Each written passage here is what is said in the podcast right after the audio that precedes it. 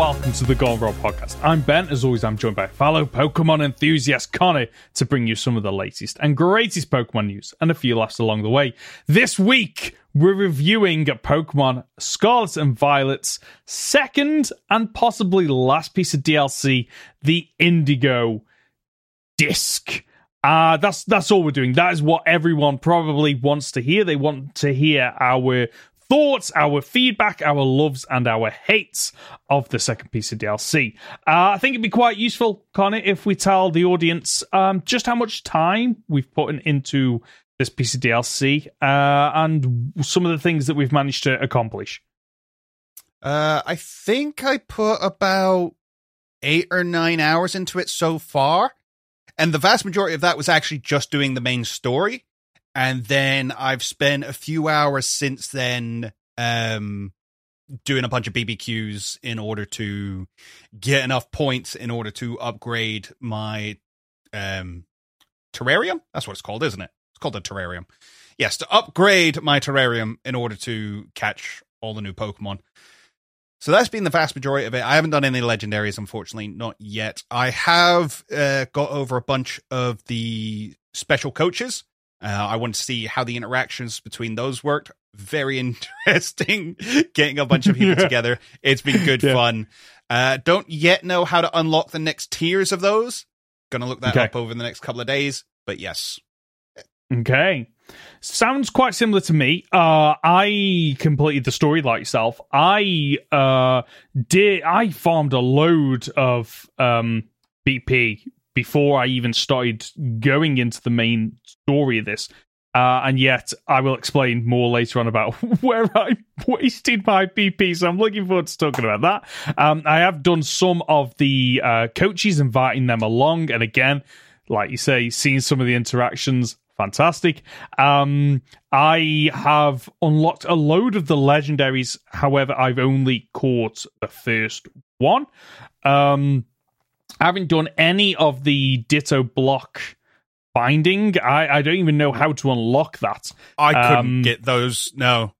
No, I don't, I don't, and I, I didn't want to look it up because I'd like to do as much as I can without looking things up. Because the problem is with a lot of things is if you look something up, a lot of time it seems to pull through here's all the post game stuff. Like, no, I don't want to know all the post game stuff. I, It's this one specific part. Uh, so I've avoided that.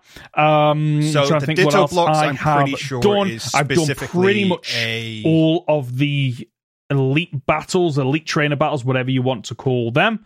Um, I have what else have I done?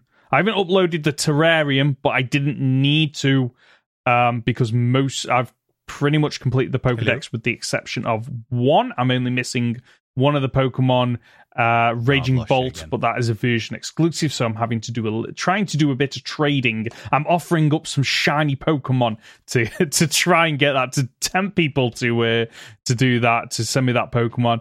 Um, yeah, that's about it. So I think we've we've invested plenty of time to this. We've seen a lot there is to offer of this game, this piece of DLC, and um, yeah, we're not going to do any spoilers yet. We will talk about the story and character spoilers later on. Uh, I think what would be quite useful, Conor, is shall we talk about maybe the new features? So, Conor, with everything that we've spoken about, what were your thoughts on the new features that we had in this piece of DLC? I thought they were. There was more of them than I was expecting which was nice. I I felt like there was actually a fair bit to do within this DLC. I did find it odd quite how much of it were locked a behind completing the main story of the DLC and b behind grinding out BP. Yeah. Which as much as it extends the play of the DLC, it does feel artificial considering mm-hmm. that the BBQs aren't the most interesting thing to do. Yeah, the BBQs are strange because I went from really enjoying them because when you initially start with the BBQs, like there's plenty to do it feels like. If you are going to into this and you do the smart thing of you progress the story until you unlock the BBQs, and then okay, I'm going to go off and complete the Pokedex now. It's really, I feel like it does a really good job of okay, uh, you know, go to this biome to catch a Pokemon in that biome. Go and catch a dark type. Go and catch an ice type. Oh, catch a flying Pokemon. It's very good, I think, initially of throwing enough at you where it doesn't feel like busy work because mm-hmm. you know the things like uh, knock out so many Pokemon um, with the auto battle, collect so many items. Like it, it really rewards that early exploration of the Indigo Disk. Uh, sorry, the the the ter- terrarium. But until it gets to a point where it's just like, oh, go take a picture of a swimming Pokemon. Go take a yes. picture of a swimming Pokemon. Go take a picture yep. of a swimming Pokemon. It's like this is not. This and is not interesting. Like, no, and the the ones that unlock later on are ones that are more time consuming. So like wash a Pokemon. Um, uh, go make a specific try- sandwich with, with yes. a sour yes. sandwich or a sandwich with yes. three ingredients. Or the worst one, right? So you were talking about the ditto blocks and you haven't unlocked those yet. I think those are group specific quests. So you have to play as uh, either three oh. or four people oh. to do them. Now, I couldn't tell you that for a fact because the only time I played with a group of people when we were grinding out BP because it really is the best way to do it. If you if you want to get a bunch of BP, which you're gonna need, because again, so much of the content is locked behind this, um, do it as a group. But our group task was to make a four star sandwich. Oh, now, I didn't even know four star sandwiches was a thing. Correct. That was exactly what we said, and we googled it, and there was nothing online everything is like, oh yeah, all your stars go from one to three. I'm like, well, how the heck do I make a four star sandwich? How you make a four star sandwich is as a group, you have to make a sandwich with one of every single Herba Mystica in it. Oh, for 500 for for 500 BP.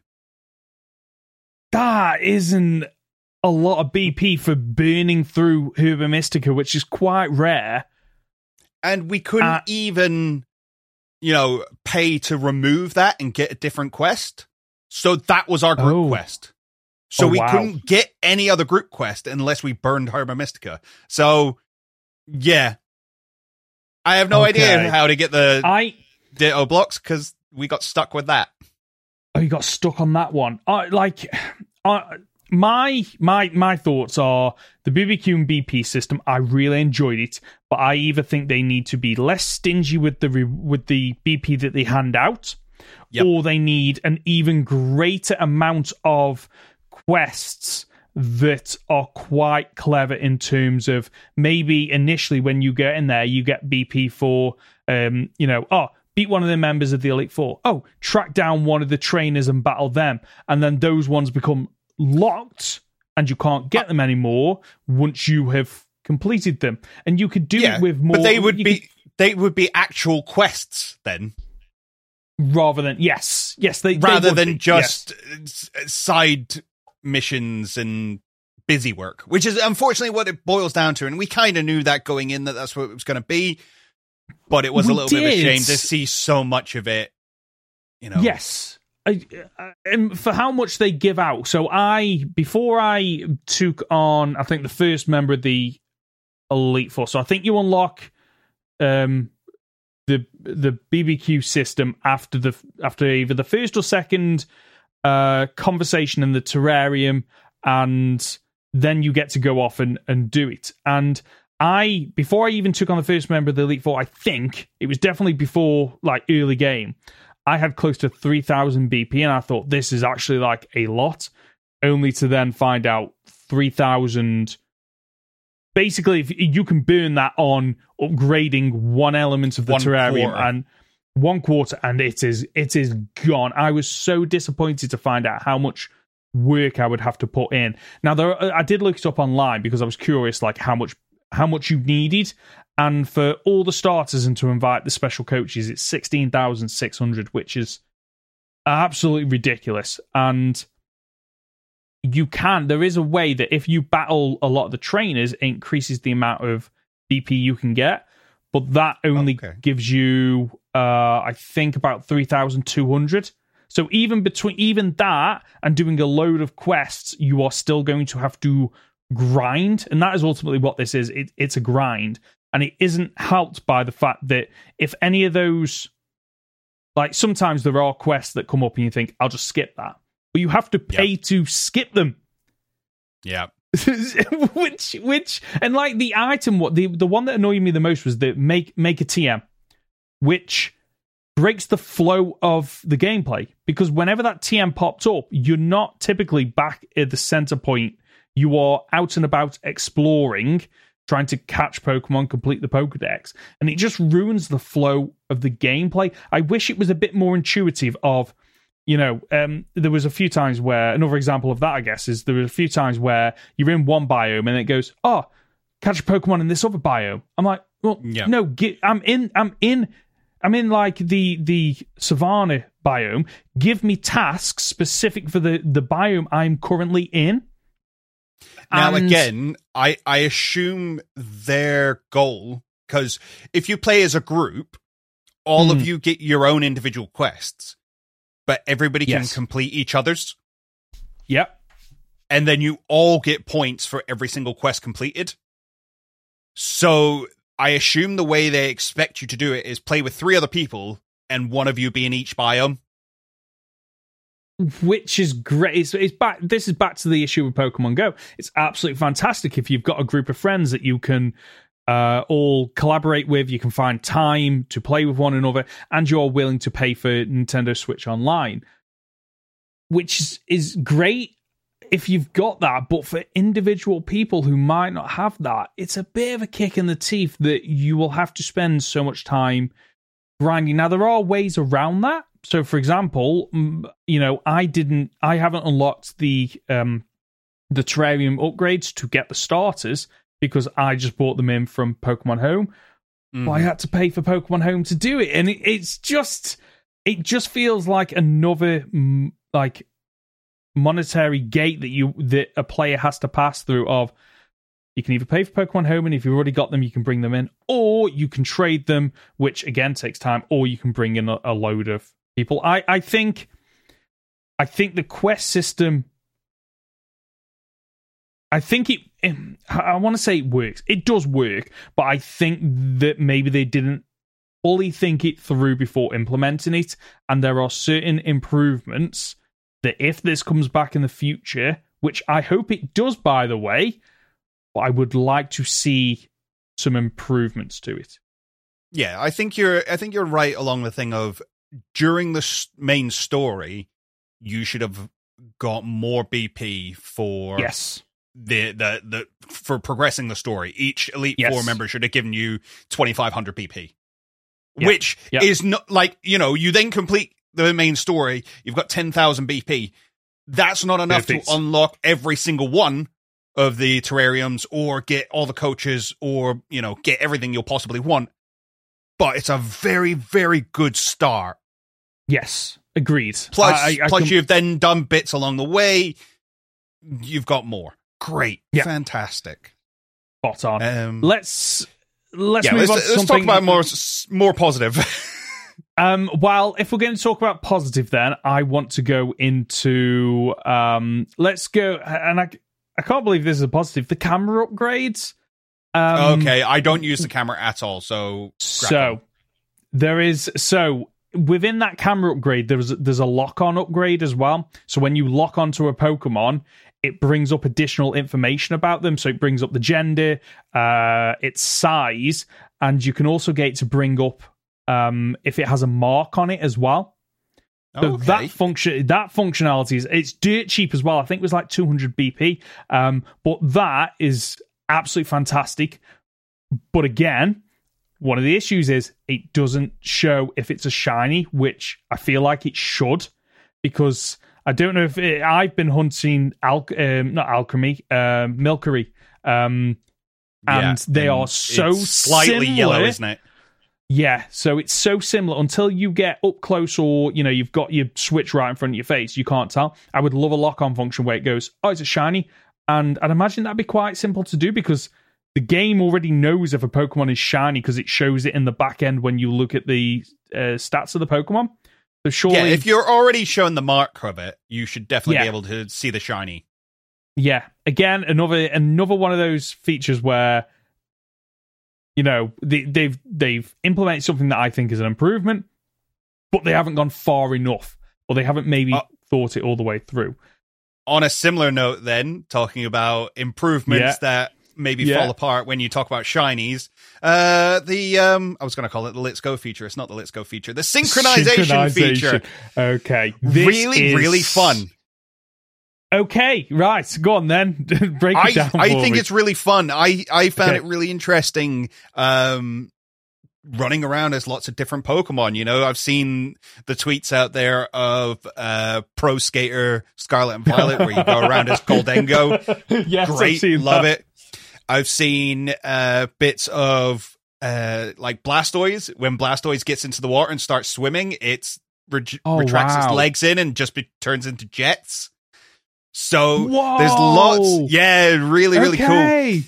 So it's really fascinating seeing how all the different Pokemon interact in all the different scenarios, like in the air, in the water. Because, of course, if you're a flying Pokemon, you just Mm-hmm. continue flying. You go off a cliff, and I think you descend ever so slowly, but you continue flying. Good fun. I really, really enjoy it. However, I am not a shiny hunter, but if I was, I would never, ever You- use this feature.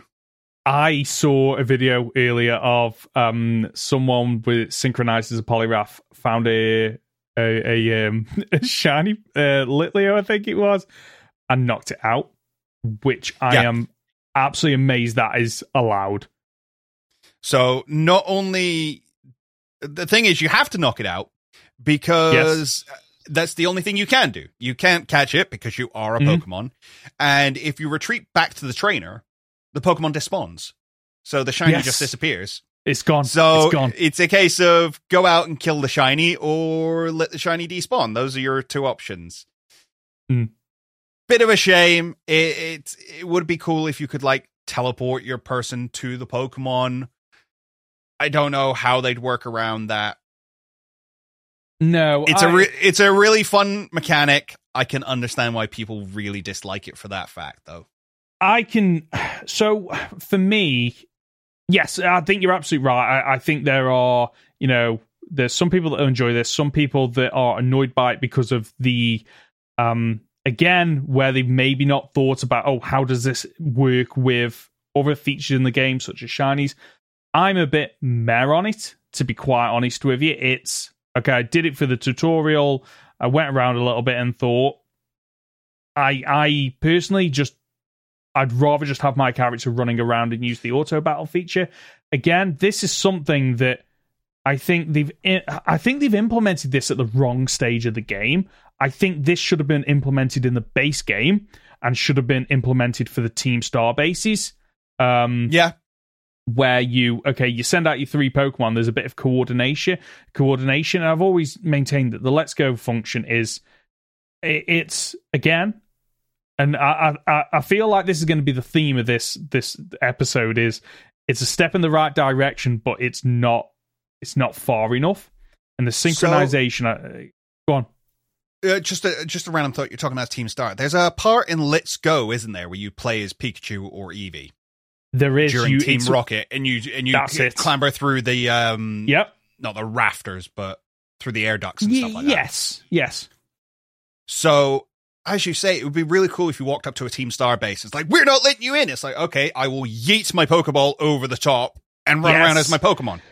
yes i was thinking the exact same thing the other day What I so love about this feature is that it, it works as a proof of concept and a proof of concept of something I've been saying for months now.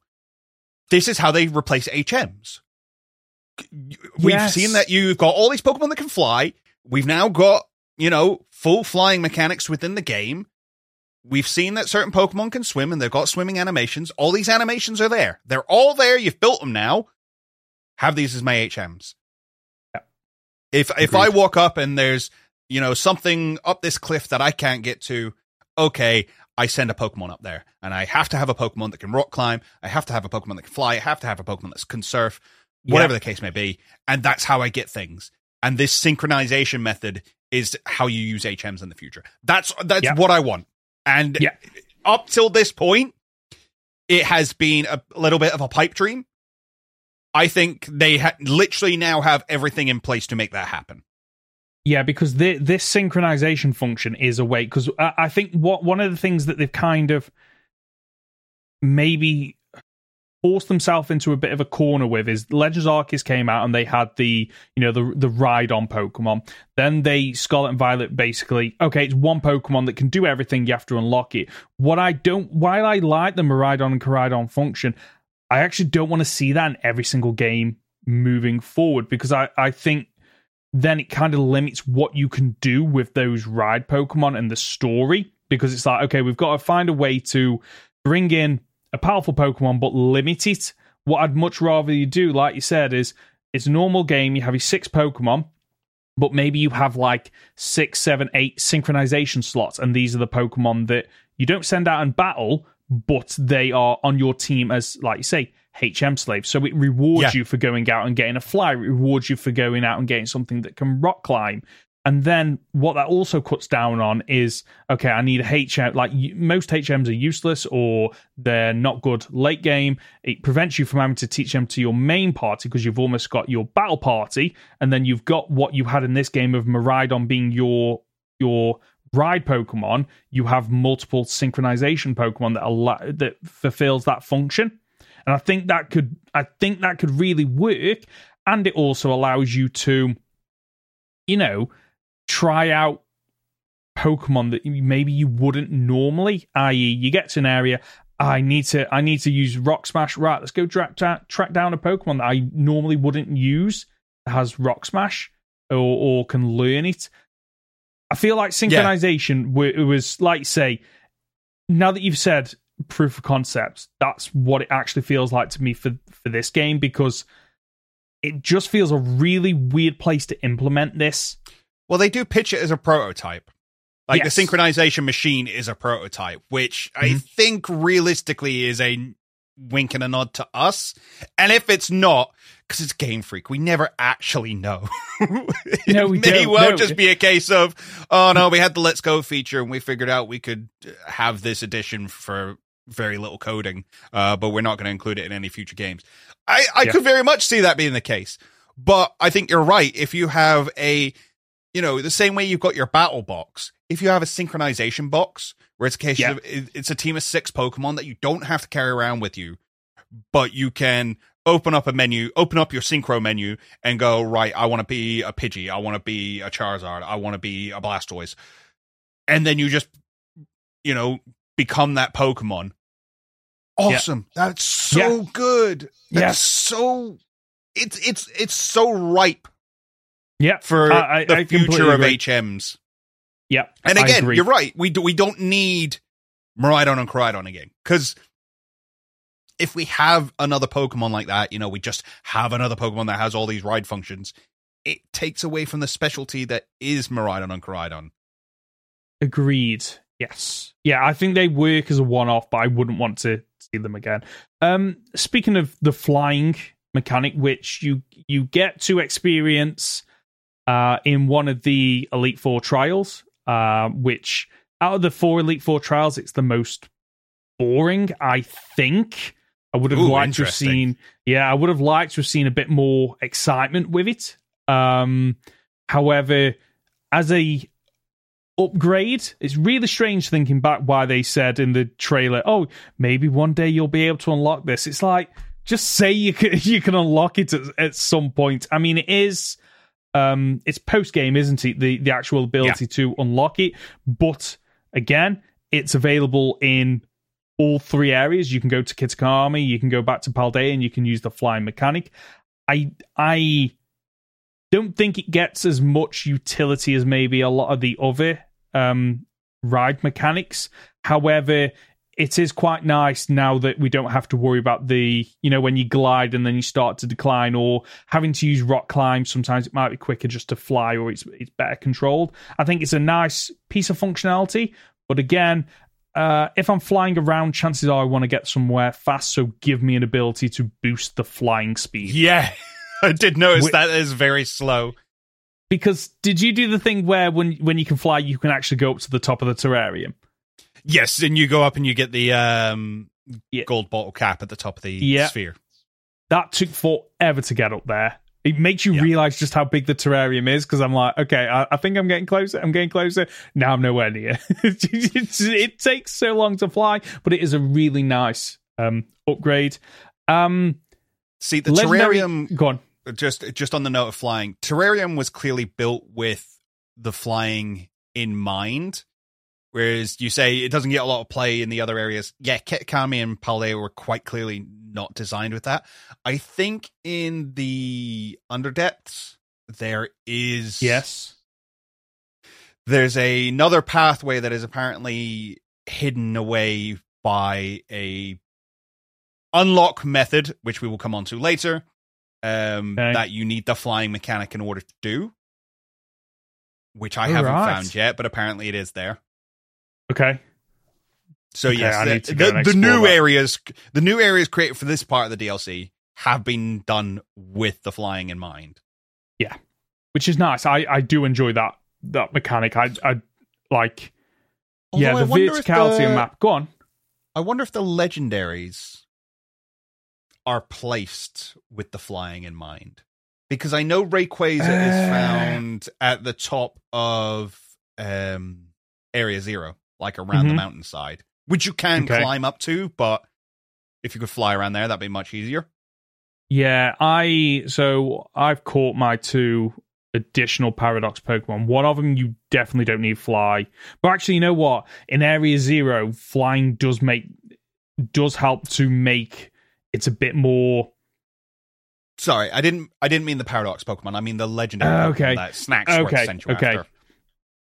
So yeah, maybe I I don't know because I haven't gone hunting, but the fact that there are a lot of flying legendary Pokemon, I know they don't roam, but if they are high up or Hmm. flying in the air, then yeah, maybe you do need the flying ability to get them.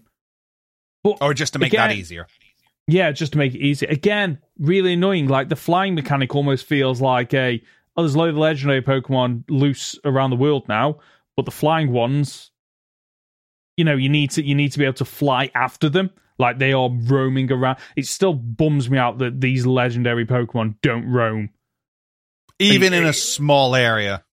Yes, agreed. Um, moving on to the the legendary. So, um, I've unlocked a load of them, but I've only gone after one of them, which is the first one. I, I wouldn't consider it a spoiler to say who the first one is and where I find it.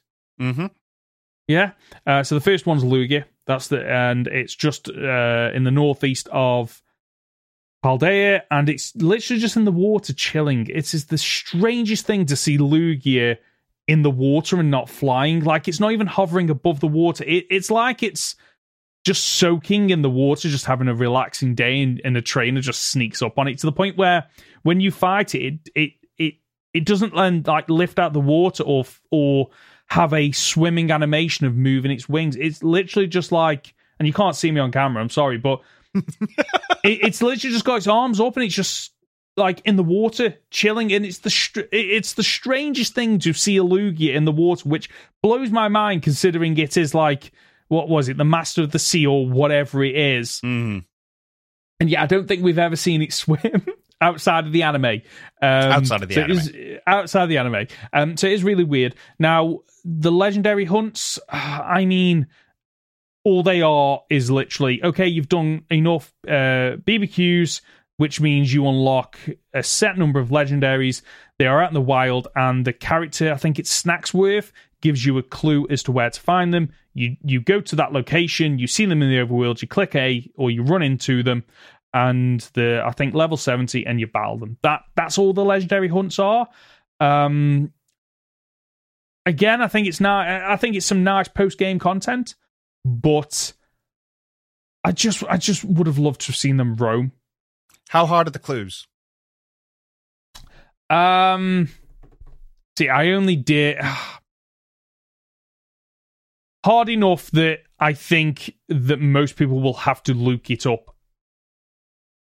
unless Right, they're okay. willing to do a lot of time sinking like the the lugia one I kind of figured out, okay, so it's off the coast somewhere, but the Paldean coast is massive. So I went around a little bit and thought, nah, I'm, I'm not spending all day doing this, especially with, you know, the issue of the spawning mechanics of the base game of, of, of Scarlet and Violet. Yeah. So I looked it up in the end. Um, other people that might enjoy figuring out the clues and tracking them down, like all the more power to you if you can do it.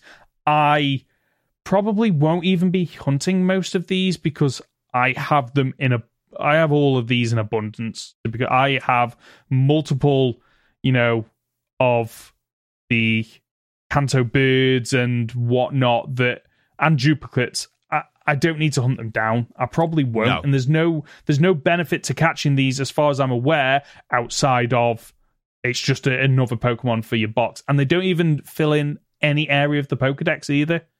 Oh, okay. See, that's annoying. Uh, more annoying yeah. for people as well. They're completely shiny locked. Mm-hmm. So if you, you think... were hoping to shiny hunt them, that's a shame. Do you think that is an oversight, or do you think it's deliberate? I I think that's please go spend ninety dollars on Sword and Shield and its DLC. Yeah, yeah, yeah. It's, it's it, what it, I think. Go go go do the um Dynamax Adventures if you want to shiny hunt the legendaries, which which is not cool. Um, there's there's no. zero reason these should have been shiny locked. Agreed, agree. Especially considering so many of them have been available as shinies in in dozens of games by this point. It, it blows my mind that this is a a reason. I I can't see it being an oversight because it just feels like a massive oversight if if they are meant to be shiny hunted. But like you say, actually, I hadn't thought about the fact that people can shiny hunt these in Gen 8, which requires you to spend more money on the DLC and then oh no, you don't need to spend money on online pass because you can do it with um with bots or whatever the I mean you can is. technically. You can. I don't think it'd be easy though. Um, no, no, like uh, if you've tried the Zygarde quest, like that thing's really difficult with three other people who know what they're doing. I can imagine. Like some of those legendaries are really hard to do. I wouldn't want to do it with bots. Speaking no. of um, needing the online pass, a bunch of these are locked behind group quests. Yeah, so I've heard, which is Rayquaza, Kyurem, and one of the other third legendaries are locked behind group quests. Which oh, that feels dirty. It does. Yeah, it does. It's like, like people have already spent enough money on this, and it it, and I, it, I, it, feels worse again coming off the back of Legends Arceus. And I know I keep bringing this yeah. game up, but I think it really did make a statement for what Pokemon could be. And yeah. the fact that game went, oh, not only can you get every Pokemon in this game on your own without trading, even the trade evolutions you can get on your own without trading but yeah. we're also going to give you an update for free. Yeah. Like, yeah. yeah I don't know if... what happened to Legends Arceus that made it so different. Yeah. But I really wish they'd taken more from it. I, agreed, agreed. Uh, one over the the new features, the item printer. Have you had a chance to use that yet? Oh, hang on, legendaries. Uh, there oh. is a secret legendary as well. Uh, a technical, uh, technically a mythical is available in this game that you can get on your own. Have you seen this yet? Is this the little pink dude? No, this is Meloetta. Oh yeah, so I I've had that um spoiled for me. I sorry, I'm not that excited. I mean, you I think were, I've already got two of them, so I'm like, whatever. I mean, you were but, you were never finding this by accident. Oh really? Is it really complicated? So Meloetta, I think you've got to spin around in a circle for like 30 seconds, then pull out the camera and put a sepia tone filter on it. what? and then it appears behind you. With The okay, right. I quite I, okay. I like that for the uniqueness of it, but I things like this I, when game developers do it, I don't understand it because it's like you've done something that is that complicated that people will have to look up guides to do it. So I think it's it it's supposed to represent Meloetta. So it is okay. obviously the dancing Pokemon. It dances, yep. it spins, it twirls. Uh, so you twirl around like it, and then you put the sepia tone on it to, I suppose, symbolize it changing its form. Okay. because it goes from its green hat to its red hat. Okay. That's that's as close as I can get with it. But yeah, no, you're right. No, nobody was finding that on their own. Obviously, No. someone did. Uh, Someone. someone. sat there for ages and tried to work it out. Found that. Yeah, very odd, but it's a cool addition. I like the fact that when you do it, the uh, Meloetta's music kicks in. oh, really? nice. Okay. I, I, I need to do that then just to experience it. Even though I don't need it, I'm going to do it and experience it. Um. So yeah, the item printer. You had a chance to use that? I haven't. I've uh, been Okay. looking at a lot of stuff about it though. Okay, I invested probably about 2000 BP into this thing, like just on items, uh, because I found out that you can get uh, a Master Ball from it as well as a load of other items. It is fantastic for end game items, uh, vitamins, things like leftovers. Um, I'm pretty sure I got an ability patch, but I, I can't remember. Um, Sounds about right. it it's it's really useful, uh, but it feels a bit disgusting that it's a what was it gacha mechanic in it's a slot and- machine. it is a slot machine, and to the point where that was part of the reason I, I blew so much. I was like, oh yeah, another go, another go, and then like, oh, I get to see all the shiny stuff and the Pokeball all shines and stuff.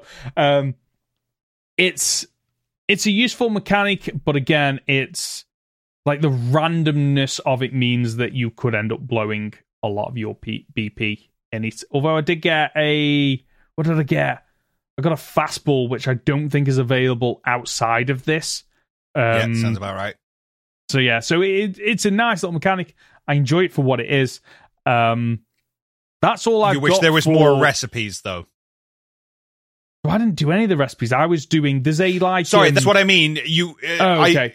because it's very random. It feels like there should be recipes to it. Like, yeah, don't get me it wrong. feels- Sure, you should only have a chance to get a master ball because otherwise, Yeah, I mean, not be funny. Uh, You want master balls, you just do wonder trades. I've got three master balls in this game. Just I've got three master balls in this game. Yeah. Yeah, Yeah, eh, they're, they're they're just quite easy to to come by. I feel like yeah, you are right. There does need to be a okay. There's a certain number of items that are completely random, and there is no recipe for them. But if you want to make vitamins, for example, here's a method that you can do to create vitamins rather than having to go and buy them. And you can almost like select it from a list of oh, once you've once you've created a item, whether or not it's by accident or you've looked up a guide online as what items you need, you can then just select it from the menu and it will automatically go, oh, I'll pull in the ingredients. How many do you want to make? yeah. The same as TMs. Yes. Oh, yeah, yeah, yeah. Per- perfect example. I don't know why I just didn't say that to be quite honest with you, but yeah. Um, the only other thing I've I've got in terms of new features is I, I going back to the BBQs. There was one quest that for the longest time I couldn't do, which was sneak up on a Pokemon. Which I didn't know you had to throw your Pokeball at them. Po- no, you just throw the. It's basically a backstrike from Legends Arceus. Yeah. Like, if it if it had said perform a backstrike, I would. have been, I know that, but sneak on. I so I was like literally trying Walking to up to sneak up and yeah, and I was like, why isn't this triggering? It, it's it's so bizarre. Um, but yeah, I, I think the new features. There's a lot to be excited about with the new features. I just think that they could they could they can improve most of the Yeah. features in this. Yeah, I feel like it's as is always the case. It seems a a, a step in the right direction, Mm-hmm. but not a very big one. Yes, agreed. Should we talk about the new Pokemon introduced in the DLC? Yes, let's start with the Okay. paradox ones that you alluded to. Wow. Before we do that, there is one thing that I do want to point out, and I'm only doing that because then I need to scroll down on my list, so I need to get this out of the way with. Walking Wake and Iron Leaves, despite being in the Pokedex, are not available in this DLC. So if you missed them, Uh, no, they are coming back. They're coming they? back in raids Fantastic. Oh, in very, raids. very, very shortly. Okay. Okay. Still annoys me that they're not available in this, especially considering the other two Pokemon in the respective trios are available as wild Pokemon in this, whereas those two are locked to raids. Bit I mean, you say decision. you say wild Pokemon, they're statics, aren't they? statics, yes, sorry. Um does make me wonder why walking it, do you feel like walking wake and iron leaves were originally meant for this and then were fast tracked because of some of the issues with scarlet and violet or Do you think it was? I d- honestly don't know.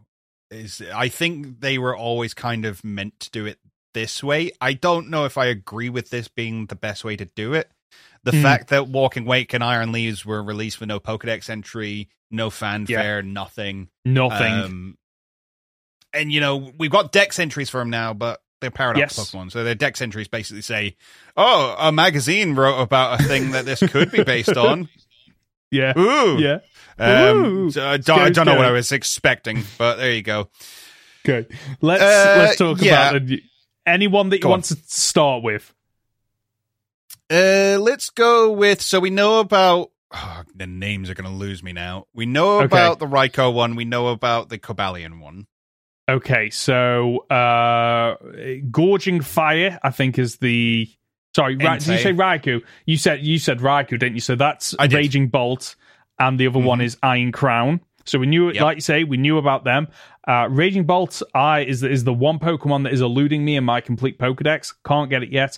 Iron Crown, uh, again, Iron, Iron Crown, uh, as with a lot of the futuristic Pokemon, just I feel are very boring and safe compared to the prehistoric.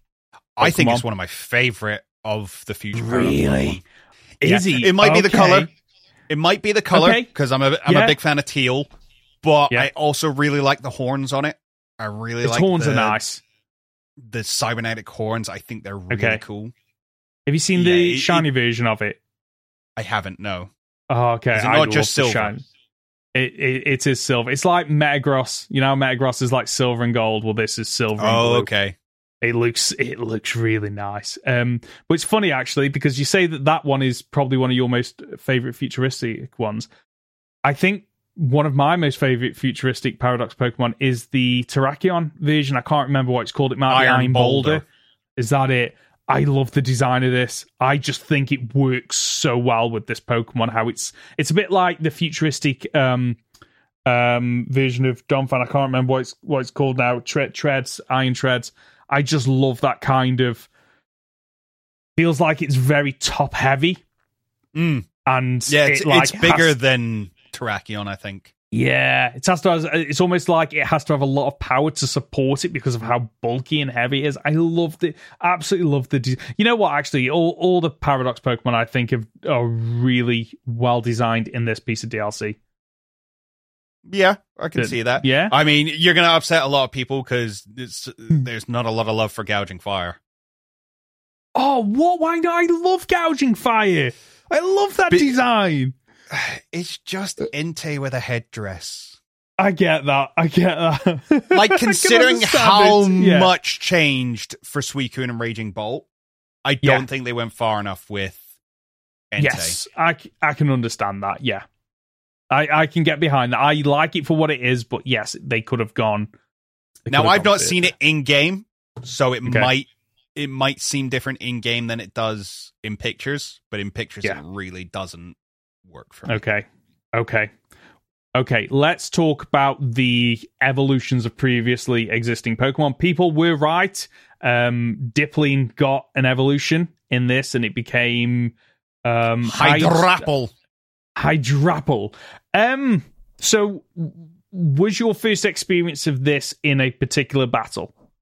Uh, yes, of course. it was. yes, yes. Because you can you get Hydrapple by evolving Dipplin once it knows Dragon Cheer, yes, which you don't get until the hardest Elite Four member fight. Mm-hmm. Mm-hmm. So I- yeah, So I like this design. I because Dipplin was one of those where I was like, okay, that's a bit. Out of all the three Applin evolutions, Dipplin was the one that was the least favorite.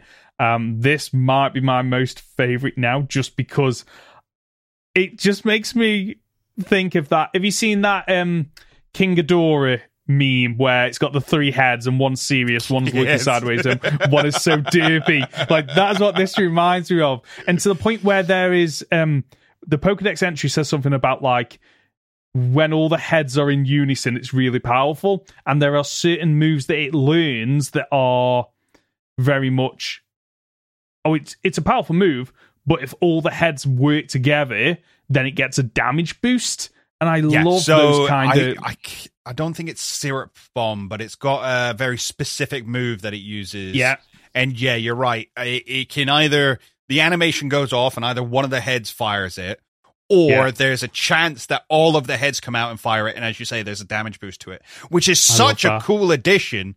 Yes. And I think it's a really fun design. I love the fact that it looks very draconic, unlike yes, any of Applin's other evolutions, yeah. It's always felt weird why it's Dragon Apple.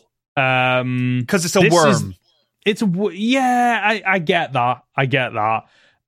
But this Whereas is the these one are serpents, feels- serpents. Yes. serpents.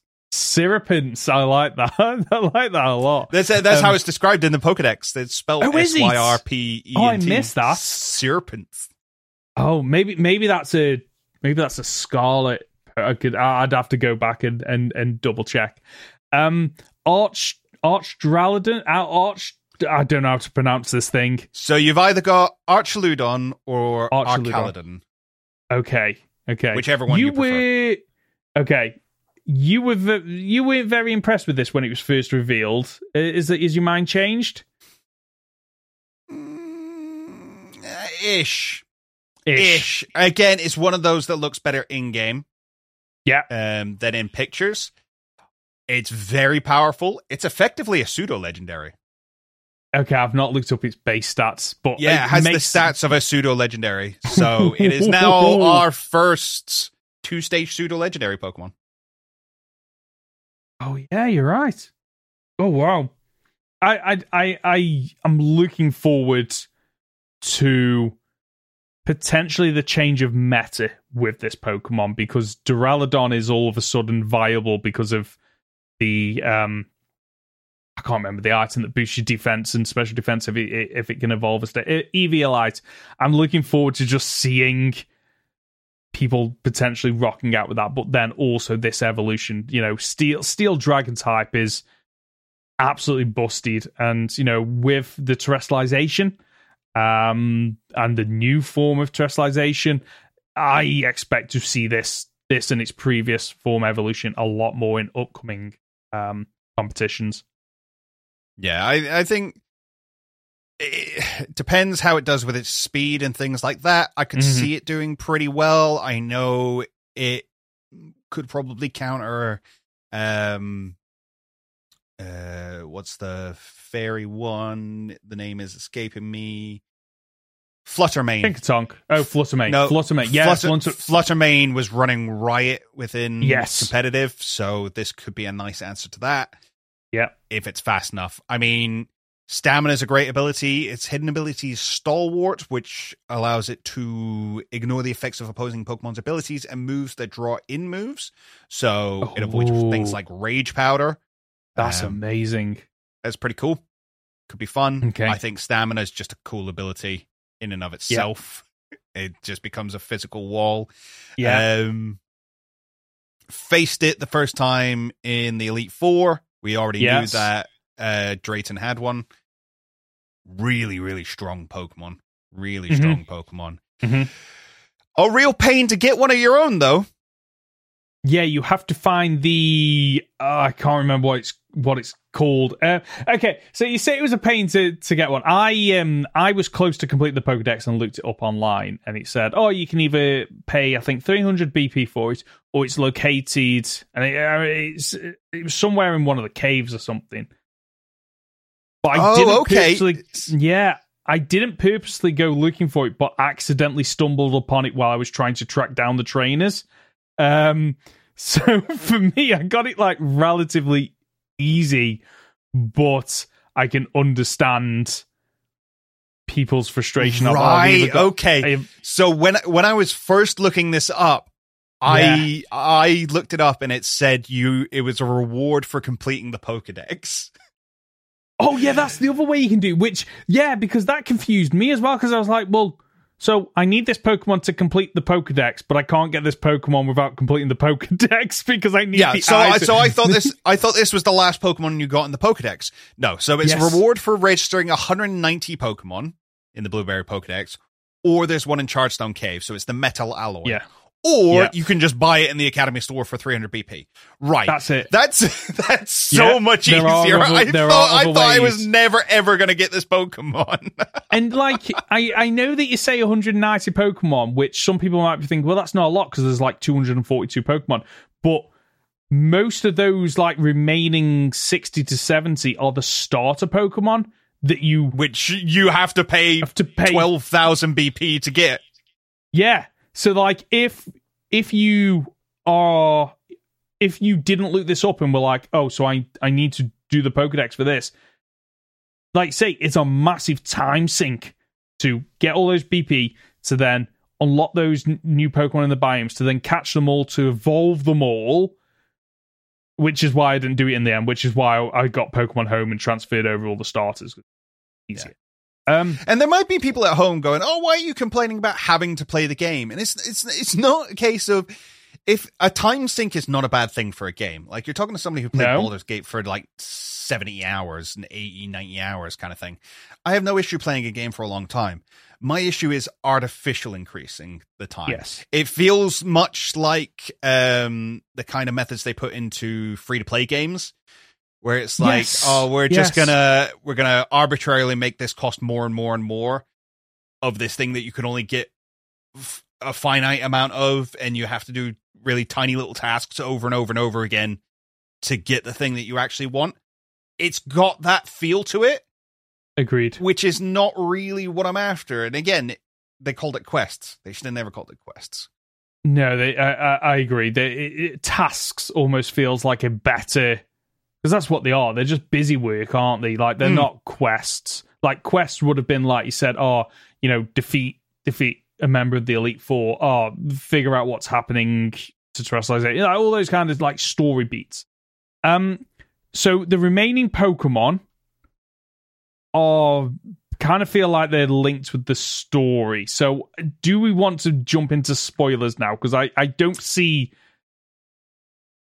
Yeah. do you want to the- just- the- no, you're right because the stellar type and stuff is all eh, really story It's- based, isn't it? Yeah, it, it, it really is. I, I think if you are leaving, um, if you're going to jump off the podcast at, at this episode of the podcast at this point because you're still playing, you don't want spoilers. I think my overarching view of this DLC is, I think very much what we've said before is, it's in many ways a step in the right direction. It just doesn't go far enough, and I think that is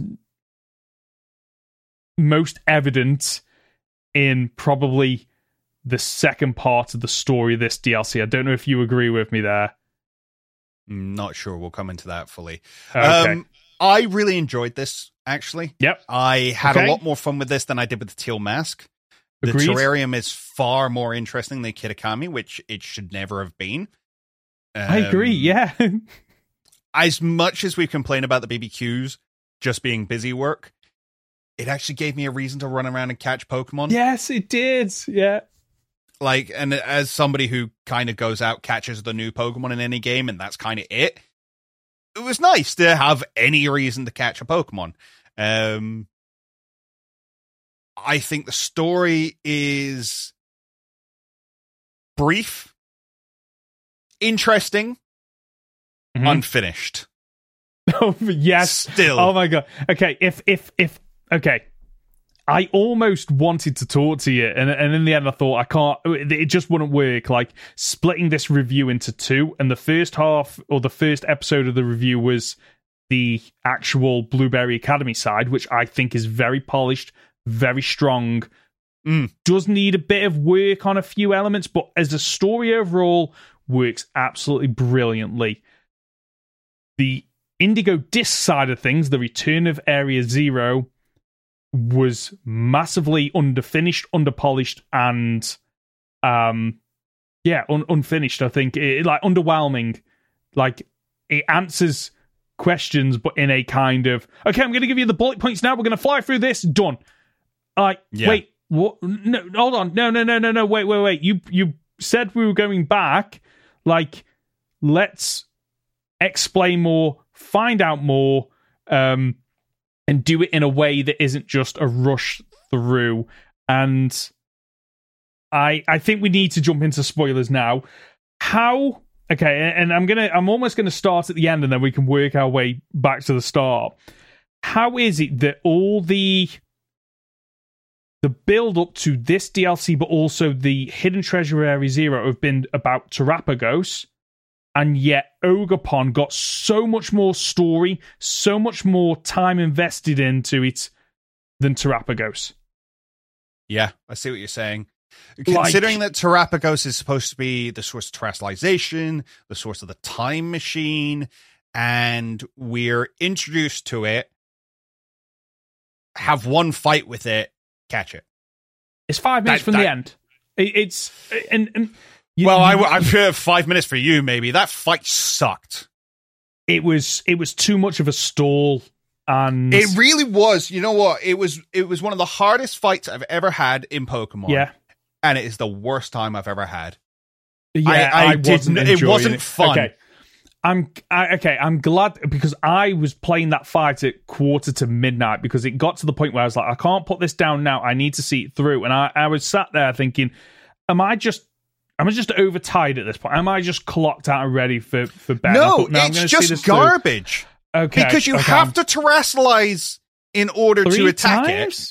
Yeah. You have to, yeah, you have to terastallize in order to hit it properly. But as soon as you terastallize, its main move is super effective against you. Yes, yes. It's it's So it's, like, really- oh, okay. So you immediately take out my Pokemon. I've then got to wait three or four turns to be able to terastallize again, get one hit off, and get KO'd again. Yeah. And then even if I, I take down your shield, you just sap my energy away, and now you've got shields up again. It was really not fun. Like No, I'd gone, th- I, I, Yeah. I prided myself actually on getting through this entire storyline without using any items.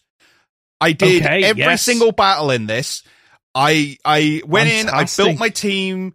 I thought the Elite Four were the perfect level of difficulty they were, because I- weren't they? because I finished every single fight with one Pokemon left. Yes, And every single Yeah. fight came down to the wire, and I had to pull something out. I had to get lucky here. I had to make a really smart Okay, play, okay.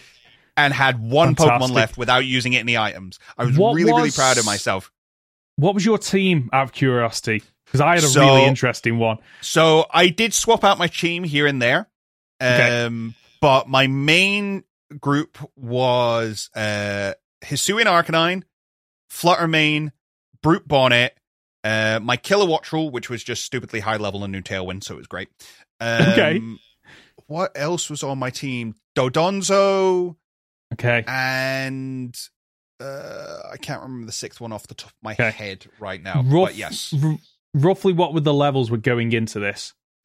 So I started at mid 60 to mid 70. Okay. And then by the end of it, they were late 70, mid mid 80. Yeah, so that is about on par with me because I deliberately didn't go into this DLC with all my level 100 Pokemon because I thought it's going to skew the difficulty and I'm going to fly through it. And I wanted a challenge, but not too much of a challenge. Chien Pao, that was my other one. Chiampa, I love Chiampa. It's such a good mod. Um, my team, bizarrely, I, I thought, right, okay, I kind of came into this DLC thinking, okay, I'm playing as my character, and the it's a follow on from the previous DLC. So my team was Ogerpon, the Loyal Three, the shiny Lucario that we got, and um, Blood Moon Ursaluna. Blood Moon Ursaluna. Blood Moon Ursaluna is absolutely busted. We are going Yep. to see a lot of that moving forward. I didn't realize how but it seemed to tank everything, hit hard, and it outsped most things. It, and and it was it. They were all about level seventy to seventy five when I started the piece of DLC. Eventually, I cycled out that shiny Lucario because it's hot garbage uh, and bought an lantern, but even that didn't see much use. And for the majority of fights, I was able to win. There was a handful of battles where I had to go. I need, I need a max potion here because otherwise I will not finish this fight. Uh, but like you say, most battles I ended up only having one, maybe one or two on really low HP getting me through. It was the right blend of okay, there are some difficult elements in these battles, but it didn't feel cheap. It felt like every battle you came across, there was a strategy to win. So while you could bring in level 100s and brute force it, I quite like the fact that you know there, there was one battle where I'm trying to see if I've got I've got the notes here where you know you're it's it's not one of the gym, the elite four it's one of the, just the elite trainers. And they start with a Lanturn and a golem and the Lanturn a, a Alolan golem and the Lanturn sets up electric terrain. So it rewards you for having something that can cancel out that ter- terrain to completely shut that team down. Um i really like the difficulty of of this. It felt balanced um mm. enjoyable and none of the Elite Four felt like they were. They just felt a way that it was no, they're difficult, but we've given you all the options to figure out a team to be able to beat them. You just need to figure it out. Yeah. Yeah, um, no, it's it was really nice that again, I I am not a competitive player by any stretch of the mm-hmm. imagination. However, I do like doubles and I have mm. played a fair amount of Showdown. Like not a stupid amount, but I've played a fair yeah. amount. So I have a competitive mindset. I know the type chart. I know yes. what all the items do. I'm able to look at a Pokemon and go, okay, this is going to be super effective. Okay, I know what these moves are going to do to cancel out. I have some idea of strategy and team composition. Mm-hmm. But I wouldn't call myself a competitive player. No. However, that being said, I had a really tough time. Yes. I could see some people who are just like, I play Pokemon for fun. This being stupidly hard. I agree with you. Um, like I think back to um the the big the big stumbling block I had was the Drayton fight where he starts with Flygon and uh, Dragonite, and Flygon mm. just spams Earthquake. It doesn't hit Dragonite because it's flying, so Dragonite's there finishing off with extreme speed.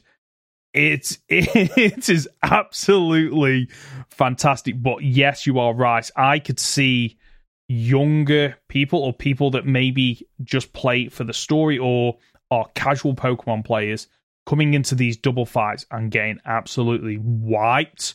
Um, and while I feel sorry for them, I feel like Pokemon has has been getting progressively easier with each generation, so it's quite nice to now actually have something where oh you you want to see why Pokemon isn't just for children, why there is such a competitive element to this, and why people invest so much time into building teams because there is so much diversity when you think of moves, typings, abilities, gimmicks. There's so much going on and I'm actually I'm so glad that other people get the chance to experience a, a what what's the word I'm looking for a a, a easier version. Yeah, taste it, taste it, a taster version of what makes competitive Pokemon so compelling to watch and take part in, but also frustrating. But it's it's just a great almost I want to say gateway drug. You know, you know that term where it's like, okay, if you want to get into competitiveness, like this might make some people go, "Oh, this is what competitive Pokemon is all about." Yeah, I'm I'm on board with this. That being said, the final fight sucks. the final fight does suck. So let's let's take people through the journey of how we get to the final fight. So we we get an invite uh, by Clavel of all people who has a conversation with uh, Kyrano, is it? Um, and there's a bit of back and forth between them, and you end up going to the Indigo Disk. A Few things there. Clavel's first name is Veli, apparently, at least in my version, in the Violet version. Okay, I don't know if you picked think, up on that. Do you not think that's him calling Clavel Veli? Veli, ah, it's a nickname. He's, he's yes. He's, okay. Because I, I did think it was. Okay. I that thought it was sense. his first name until I've just heard you say it. yes. Okay. that that makes more sense now. Uh, Cry- Cryano's design, love it except for the eyes. I know they're not crossed eyes, but all I can see when he's talking and looking at you is he's got crossed eyes. And I know they're not, they're just the pupils are inset. Fine, whatever. Um, honestly, this start the start of this DLC, I thought you you know how you've speculated that a lot of uh, like Clavel the professor and a lot of the uh, people at the academy were in on a project. Yep. This DLC, comp- the start of it completely sold me on it because there's a part where Lacey says that Cry- Cryano, Cry, Cryano, Yeah, Cyra- and Cyrano. Cyrano, thank you, and Clavel know each other from post studies at uni. And then she says, in quotes, "Oh, that's what they say." And then there's Yep. a part where you go to to Blueberry Academy, and there's actually a scene where Clavel kind of gets a smirk on his face. So I was complete. So at that point, I'm like, "Oh my, Conor is absolutely called this." So it goes nowhere. it's it's it's also hinted at that he um invested a lot or sorry he's got a lot of money quite clearly Mhm. because he was able to build the academy Yep. it's he is building the academy he's building the terrarium which is based on and can only work because of terastallization which was obviously created by the professor the professor who we know had a secret underground base accessed by the Indigo Disk. The Indigo Disk went off to a mysterious uh, investor. hmm So we we have someone who was invested in the program, had a lot of money invested in the program, and we have a very wealthy person who has terastallization power elsewhere Yeah. who has a lot of money. I'm just saying Yeah. it's quite clearly the same person. Yeah, yeah, yeah, honestly, the the links to that. Also, you've just mentioned the terastallization power. The speculation, the the terastallization in the Blue Bay Academy was anything to do with Terrapagos. well, it is, but it's, Wow. it's it's not Terrapagos directly. No, it's no, it's it's a, basically me out. water and soil and see from from So it's yeah, it's it's the crystals from Kitakami and soil from Paldea, which is kind of mental that that's all it So- takes. It really is. So, do you think this is okay? My my thought when that was explained is we've had since Generation Six, we've had gimmicks, Mega Evolutions, we've had Z moves, um, Gigantamaxing.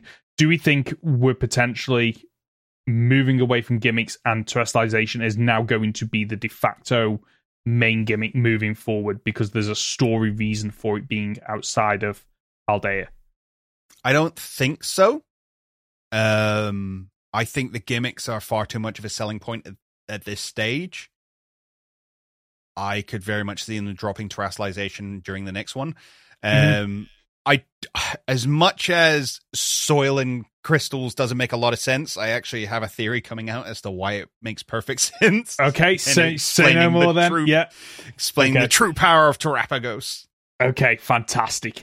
Um, so while we're here, we get to meet Lacey as well as the other members of the Elite Four, and we find out a little bit about everyone is seems a little bit scared or unsure of Kieran, who has had his complete, you know, glow up. He's he's different. He's now the champion of the Elite Four, and basically he's very much a Cobra Kai, no mercy, no surrender.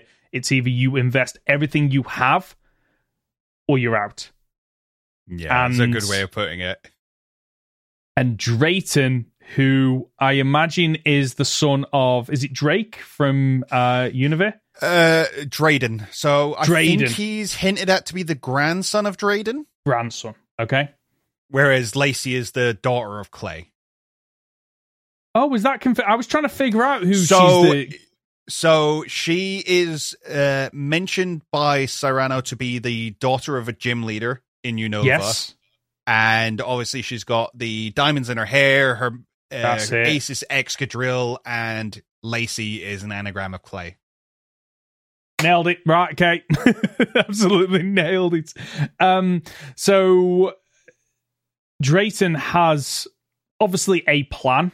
Um, and the plan is I don't think it's I don't think it's an overly complicated plan. It is basically, ah, you're gonna I'm gonna help you to get involved in the league because technically you shouldn't be allowed because you're an exchange student, but I'm to wrangle some things. I'm to get you in, and then you're to beat the Elite Four, and then you're to challenge Kieran. You knock Kieran down a peg, and then hopefully that resolves the issues that are currently plaguing the area of.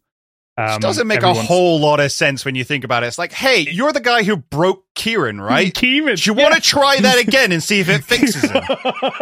yeah, no, right. It is.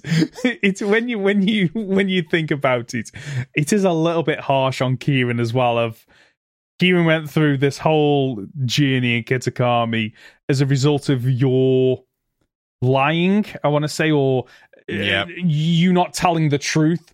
Um, and then like and we'll talk i think we'll talk more a little bit about this later on. I feel so sorry for kieran because throughout this entire these two arcs that we've had for him like it must really feel like oh i'm i'm not the main character. Like this person is somebody that can do absolutely no wrong to the point where I read somewhere, and I don't know if this is true. I've read that if you land a critical hit on Kieran in the in the championship, Yeah, he says, "What do you think you are, the main character?" Yes, like Yeah, that no, is- that happened. Oh, I love that. I absolutely love it. Also, um, um, if you bring out Ogerpon during that fight, he says you've got some nerve bringing out the ogre now of all times. Like, oh, like so, thi- this kid, this kid. I feel so sorry for him, but at the same time, like I actually, I actually like really like his journey in these Mm. in these two pieces of DLC. I think.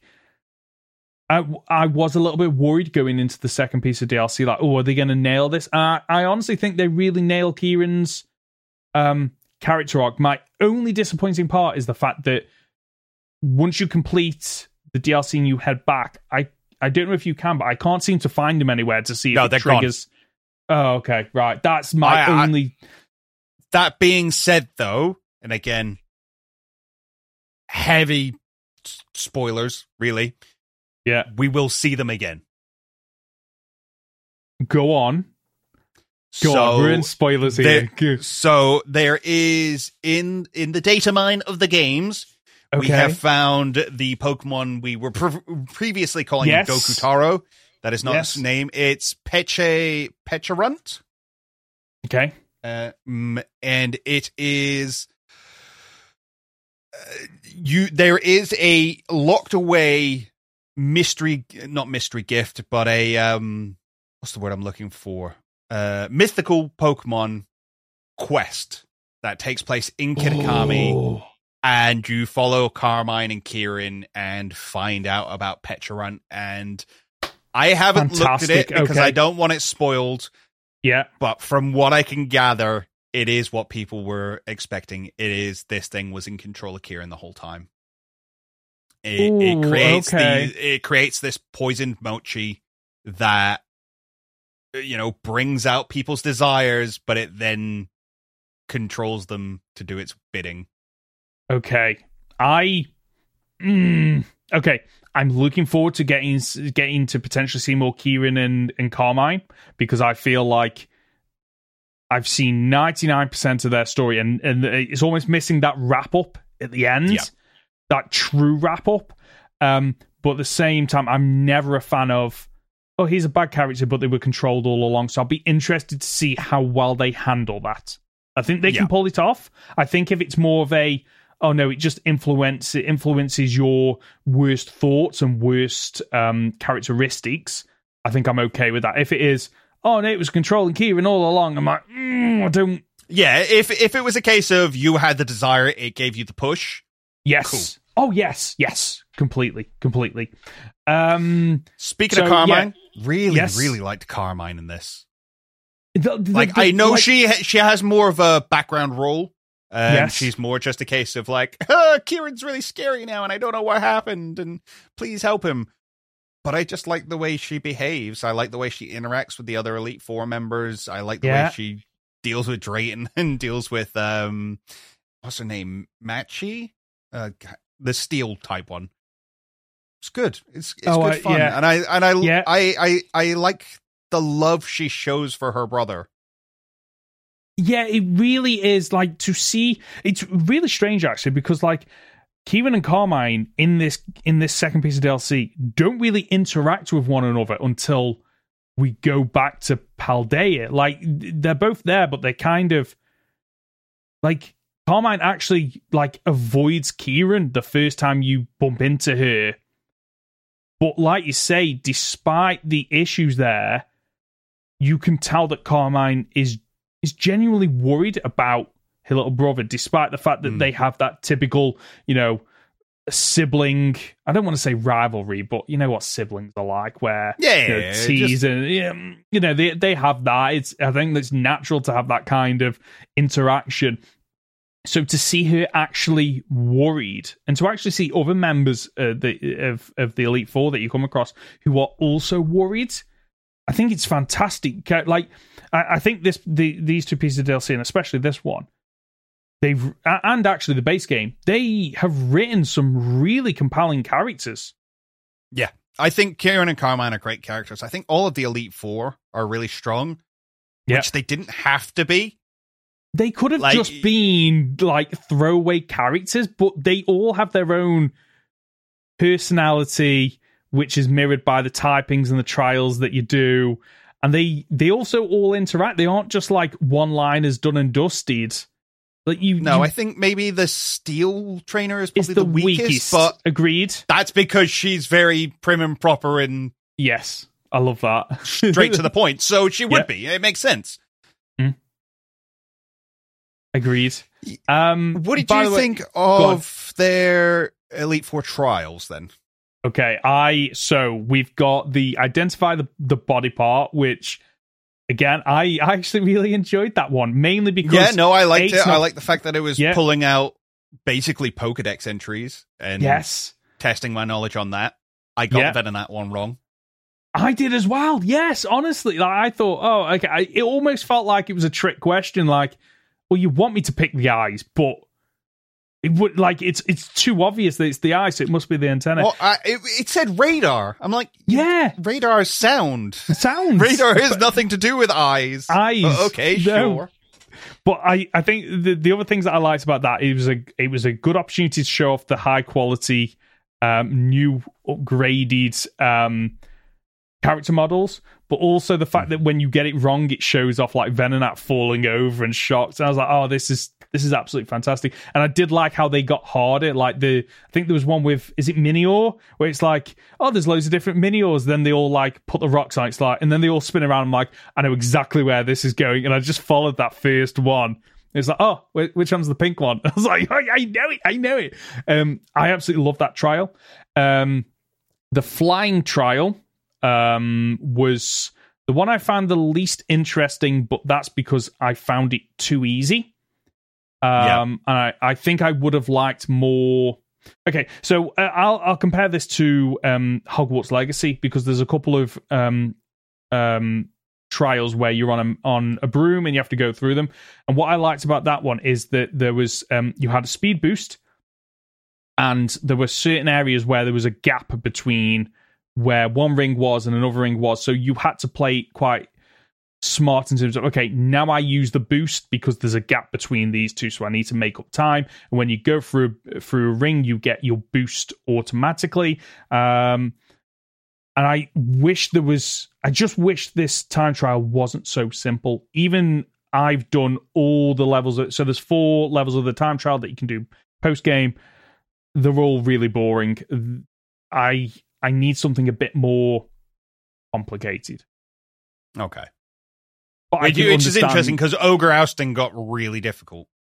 Yes, I know, but ogre ousting is one of them where okay, so this you can play as a single player, whereas ogre mm-hmm. ousting the true difficulty comes in the in the late game where you cannot play single player, which is why I've not touched it past I think level four. I think I think it goes up to level ten. I'm about mm-hmm. level four. Whereas this, it's single player, so I would have liked more of it. Uh, we've then got Crispin's, the the the fire members um, Elite Four challenge, which is make me the spiciest sandwich that you can. You have to do a bit of battling and haggling and figuring out what the spicy items are. I quite enjoyed that. And I think the reason I enjoyed that is it was a simplified version of um, Larry's one, which I had to look up online because Larry's I just could not figure out. Whereas this, whereas this was like, oh no, I can, I don't need to look this up. I can figure this out, and I quite like those kind of puzzles of, okay, so what order do I need to do these in, and what items do I need and not need? So I really enjoyed that one. Yeah, I, I found it interesting enough. Um, did you find the extra bit of dialogue? What was it? So, so if you create a sandwich without the top on, he like whispers to to his Magmor. He's like, "Is is that like a Paldean thing? What's, what's that all about?" That. See, these are the things that when Game Freak does it right, like Game Freak sometimes pulls out these really quirky, funny pieces of dialogue that then they let themselves down. It's so bizarre because stuff like that I absolutely love. Um, and then the depending on which order you do them in, the um, the the hardest Elite Four member is Drayton, and his Elite Four challenge is okay. Battle these trainers, but it does it in a really unique way. Of oh no, you've got to use Pokemon that you've caught in the terrarium. Which And- I'm really glad I left this one to last because I walked Yes. up to this and I was like, wait, I've caught some Pokemon that I've needed for like BP quests or random ones that I've seen about, but I think I had exactly a team of Pokemon. Yeah, honestly, I I loved, I absolutely loved it. Annoyingly though, doesn't let you put let you use Pokemon caught in the terrarium in raid dens, which oh, really? yeah, because I I had I can't remember what the Pokemon were, but I had two Pokemon that I was like, okay, these are the perfect typings to counter this gym. And then I tried to battle, and it's like, oh no no no, you you misunderstood the rules. You need to use Pokemon you caught in the terrarium. I was like, no, I I know my boxes. I know these are ter- ter- terrarium Pokemon, but yeah, it doesn't let you use raid den Pokemon. Yeah. Unfortunately, it is just the three trainers that you have to fight with those. Well, I mean, fortunately, because my Pokemon were not up to snuff to take on Drayton. Um, Yeah. But those trainers only have like two Pokemon each.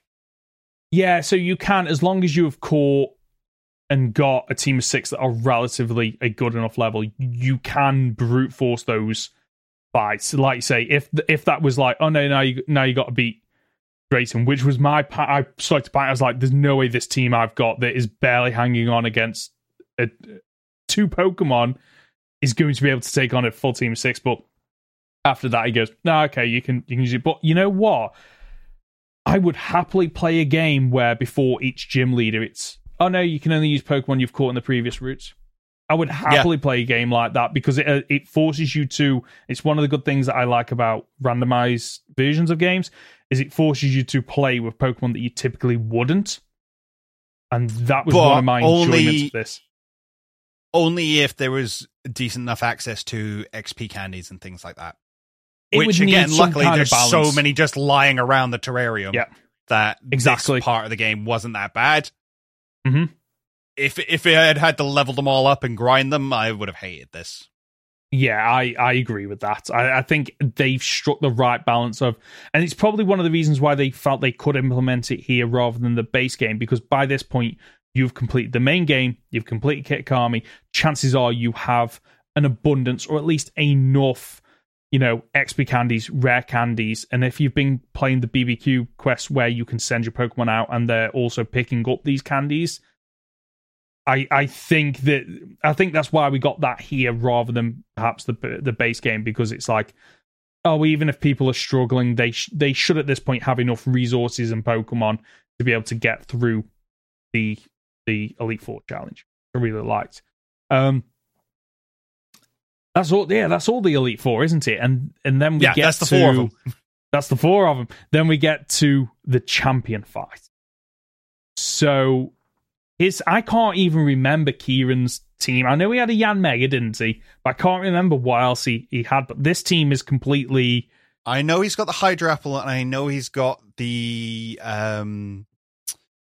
He pulls out a Grimmsnarl right at the very end, Grim Snarl, yeah. which he's sets up screens. And the reason I remember this distinctly is because I had my Hisuian Arcanine was like my last remaining Pokemon. I was up against the Hydraplin and um his his Grimmsnarl.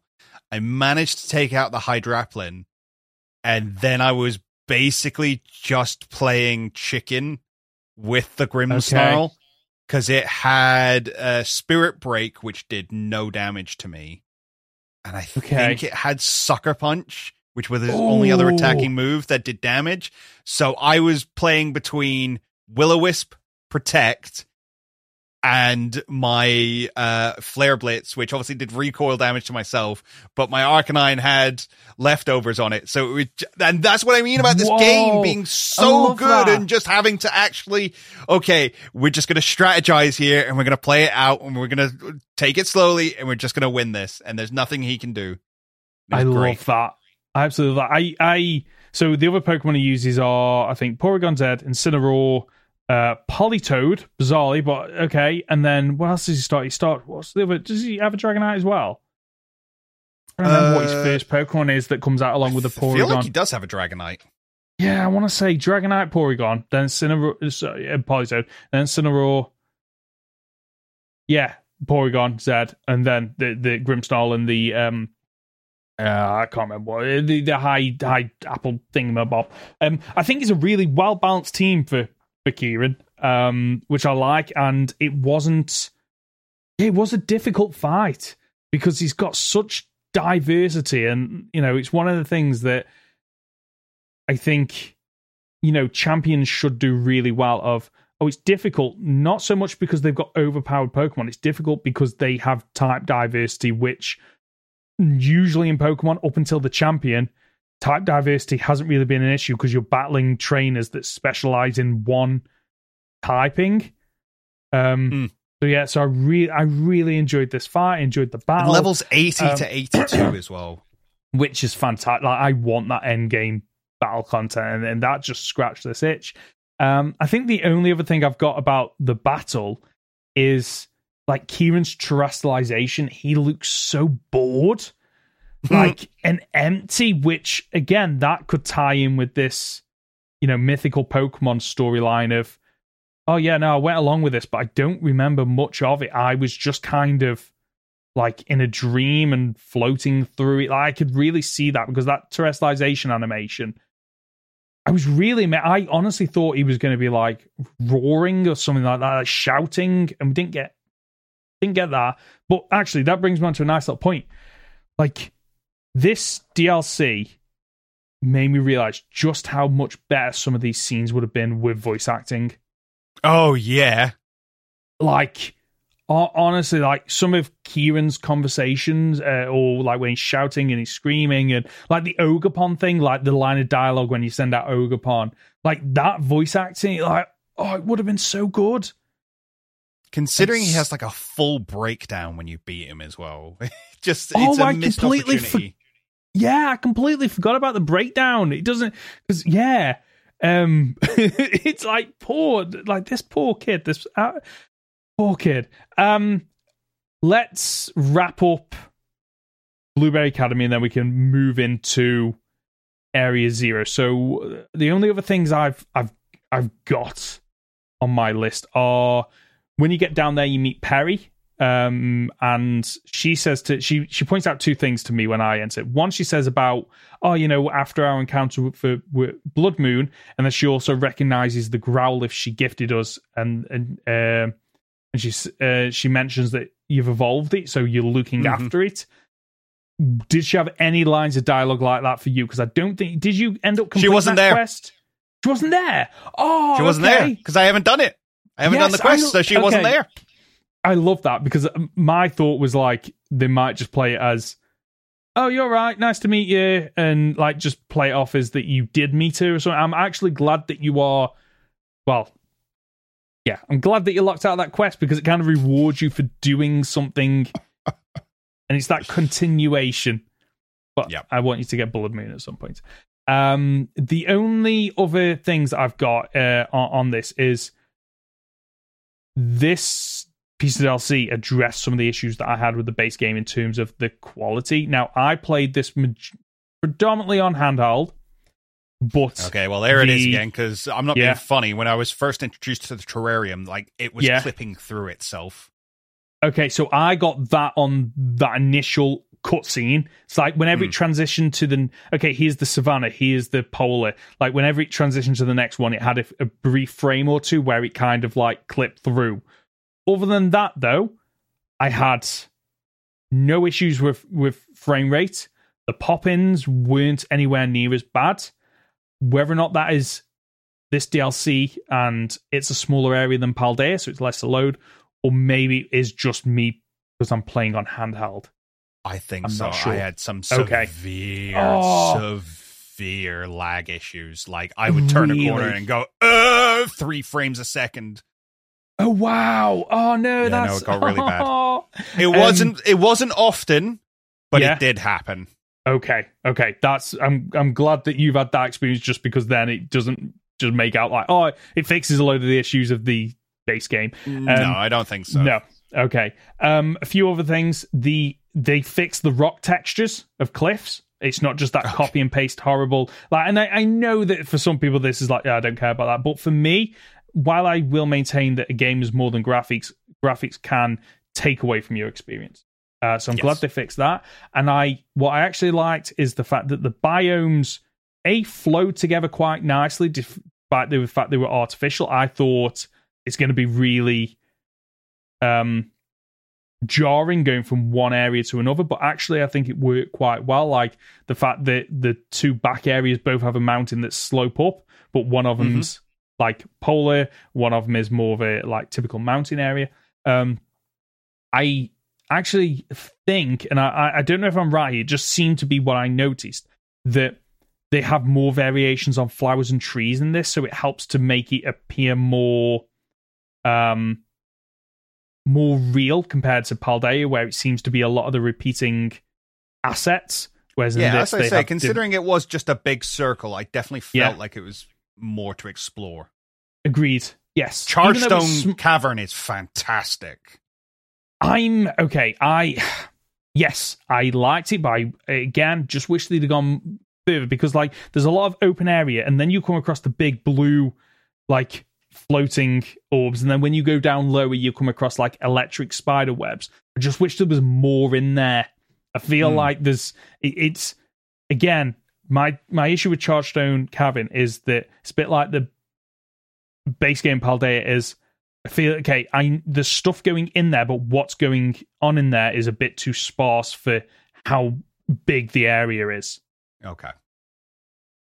But I don't know. There was different levels to it. I like the fact that you could like jump down from one biome and exit Yeah. out the other one. It was very actually that that's that is my one positive about that cavern is for the longest time players have been complaining about it's too linear pokemon's too linear and then they gave me a cavern and i was just like i'm completely lost like where am i going in this cave and Mm. part of me loved it because it's like okay that feel of i don't know where i'm going what's around the next corner also that dread of i literally just got out of two two battles against the elite trainers my team is on its last legs like i just want to get out of here um I, yeah, I like the the area of uh, Blueberry Academy.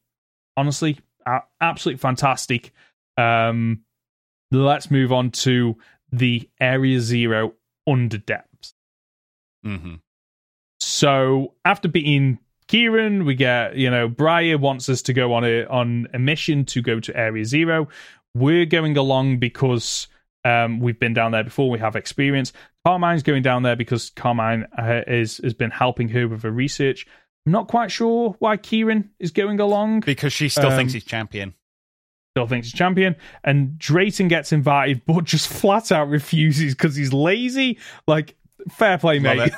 like, like absolutely love it. He's so lazy, absolutely fantastic. So we end up going to Paldea, um, and then we end up at um, the top of Area Zero. Now, going into this, did you think we were going to get a repeat of the base game where the four of us wander down and have conversation? And you'd have conversation. Yes. Yeah. and we And didn't not only get uh, that. I, I, I was disappointed we didn't get that. Yeah, Because there's agreed. so little interaction with Briar, Mm, who is supposed to be this really integral character to the story. Like she effectively causes Terapagos to go f- full Terastal mode and pushes she pulls Kira into that. like, but she's she's no one. she is nobody. Like the you for somebody who has such a like her ancestor is Heath, the person that ended up down here in the first place and quite arguably triggered the entire story. Mm. And yet she is I I don't want to say nobody, but like for what she can contribute to this, there is so little of her, and I'm really disappointed that we didn't get. Go on. We made a joke about the fact that she was literally a a teaser in Kitakami to be like, "Oh, We are going to explore yeah. Area Zero in the next one," and she Yeah. kind of doesn't do that much more here. No, she doesn't. Um, and, and and maybe that's because some of the dialogue is taken up by Carmine and Kieran, but like, But it doesn't help that once you given- finish the story, she disappears. Oh, okay, I haven't tried track it down. That's yeah, there's annoying. no post game s- dialogue with her. She's just gone. She Oh, writes her book like- and disappears. what annoys me is like okay we, we kind of get some of her motivation and what that causes but like this this part of the game is where you reward the players that have stuck through you know the base game and the two pieces of dlc and you info dump you lore dump you hmm. basically go oh now you, you want all the information? You've worked that hard that you deserve it. Rather than the handful of spots in this in this post post game where it is oh there's a book you can read but there's only three pages. Like, are you kidding me? Like we've come down further than anyone has come in what 200 years? And well, no, we get because the professor came down here. professor yes. Um but even but even saying that like like the the professor's obviously been down here and there are books and research notes like I I want an info dump at this point. I want to know the timeline. I want to know who was involved. I want to know what they discovered. I want to know about the dangers that they came across. I want to know why, you know, their theories on why there are still some Pokemon down here despite the fact it's been sealed off. Um I want to know more about the paradox Pokemon and the time machine. Like this is where you just dump information on the player and people can either okay um you know i'm running along with these characters and they're doing that overlay text like they did with the the original um trio when you went down here or you do it in you know cutscenes and she's talking to you and she's explaining things. What we got was neither of those things and we get a handful of snippets here and there and you get one point where there's a book where you can read three different pages. And that's it like i and again this goes back to why i said like you know part of me thought about reviewing the two parts of this because the the blueberry academy is so strong a piece of dlc and this feels so empty by comparison. Yeah, it's very considering that you do actually go off and track down these um stellar terastallized Pokemon to unlock the the crystals and blow them up kind of thing. You do go off down the tunnels and you do jump across rocks and stuff. That's very cool. And Mhm. you know, you climb to the top of these these pillars and things like that. It is still very linear. you It's- still walk down this one Yeah. cavern until Yeah. the very end, and that's kind of it. Mhm, Um, mhm. Which is a little bit of a shame. And again, n- oh, there's no dialogue really with anybody else other than, "Well, you go find them, and I'll hold off the Pokemon." That's oh, I wonder what's at the bottom of this. You oh, I'm you know definitely going to catch a legendary Pokemon this time. Yeah. And you know what's Okay. really annoying is you come across this big tree that was advertised in the you know, it was in the in the in the trailer they did the I want to call it the hero shot of Yep. look at this big tree, you've got questions. You get to the tree by going down another one of these alleyways and you defeat a Pokemon to unlock the path, but none of the other three characters come with you. There's no dialogue. You can't click A on it. There is a big tree with what looks like a Herba Mystica sprout coming off it, which explains okay how Herba Mystica end up up up up on up on the the surface world. There is no option to bring Briar down here for any extra dialogue of, oh wow, this is amazing. This explains where Herba Mystica comes from. Never seen anything like that. There's none of that. It is again Game Freak showing something in a trailer to hype people up, and then they do nothing with it in the in the game. Do you know what's crazy? I completely didn't even consider that. That, that you're right. That's the source of Herba Mystica. There's the, yeah, because I went around it because I was like, okay, I'm going to explore this, and there's one what looks like a Herba Mystica, like it does in the in the menu. Yeah, no, when you no, when you no, get no, I see you. Yeah, that's exactly what that is. But considering I am a theorist and like I'm writing a whole thing about the true story of Terapagos, I completely forgot Herba Mystica was another random part of it power. Yeah.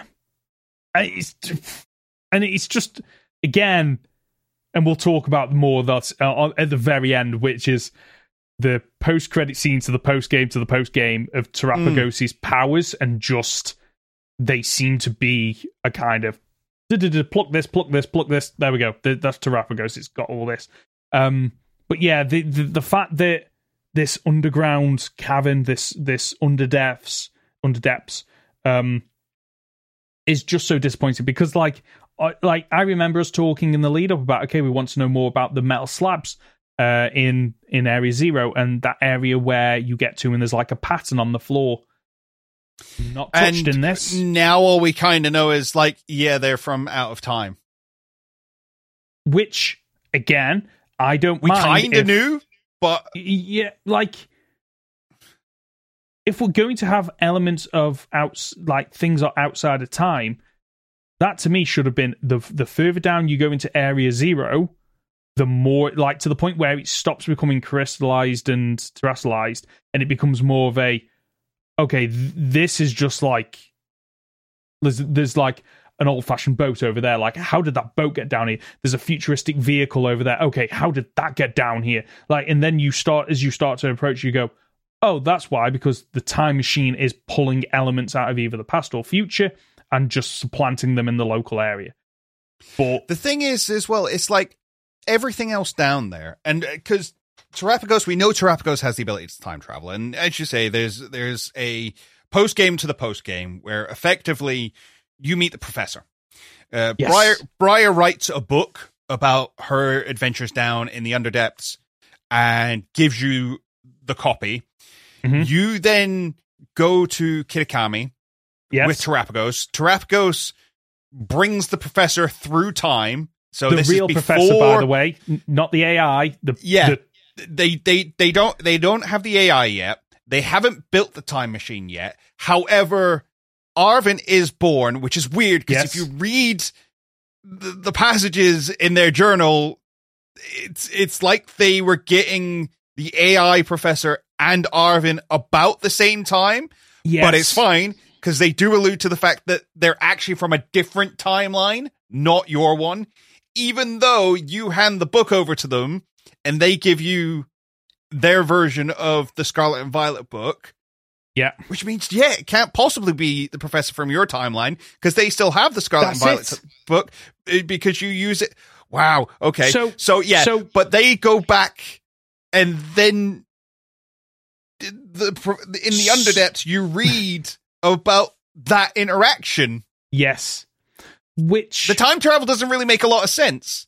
So, but, but that, but that that explains to me finally why they're called paradox Pokemon because of the paradox of the handing over of the books and the fact that these Pokemon that I I no longer think these Pokemon are from our future or past. They are from potential future and pasts, which explains the discrepancies of okay, why why can these you know why do these Pokemon be suddenly cool become if robotic? somebody had that idea a couple of weeks ago and said it on a podcast and It is, isn't it? Yeah. Is that where I got it from?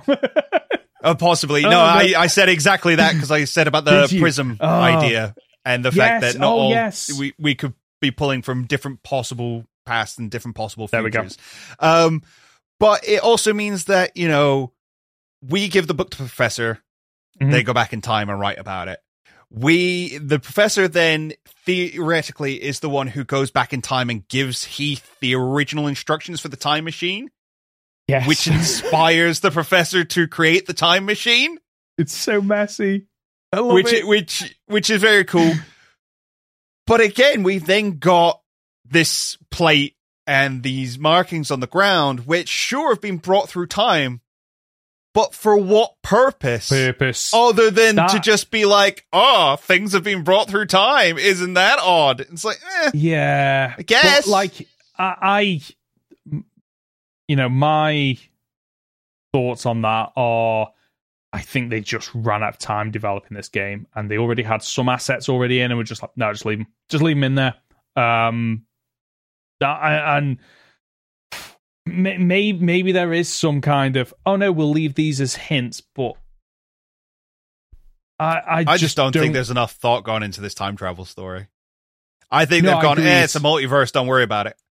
Yeah, yeah, yeah. It is Because it doesn't make sense of- if you think about it. It doesn't. No, no. The the the yeah. Some of the timelines, I I just don't think they just don't match up. Um, and I am looking forward to seeing what you and other people put out there to kind of help to explain. Like th- this is one of those endings where. Yeah, the ending wraps up and it just leaves me with even more questions of wait, hold on, what? Uh, slow this down. Let's and it just adds to yet another Pokemon that has some kind of time travel mechanic, which made sense for Dialga. Celebi, again, Celebi, I'm not sure why time travel makes sense for that, but it's that old now that it's kind of established in law. Terapagos, like, like, w- w- why does Terapagos have time travel powers? And I know, Because because Arceus does.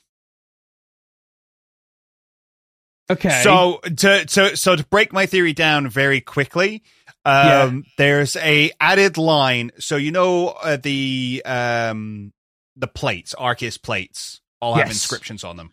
yes, There was an additional there was an additional inscription added to Legends Arceus that says um, something along the lines of it poured the rest of its uh, power into stone and buried it deep in the ground.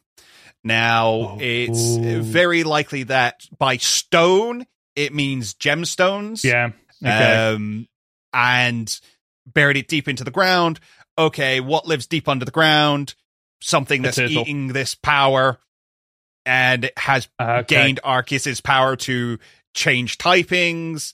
Um, the way the stellar Which type Arceus looks can do. very similar to Arceus's plates all floating around it in the anime. yes, Um, it can obviously Okay. share that power out the same way that Arceus splits itself off into Dialga, Palkia, Giratina. It has power over space and time, the same way as uh, Dialga and Giratina. You know, we see the original one and things like that. That's my thinking of it, is that Mhm. it has effectively eaten the power of Arceus. Okay, yeah. Okay, I can see and, that. Yeah. and, and for the last two million years has just been causing chaos. Not bad for a cute little turtle. Um, Yeah.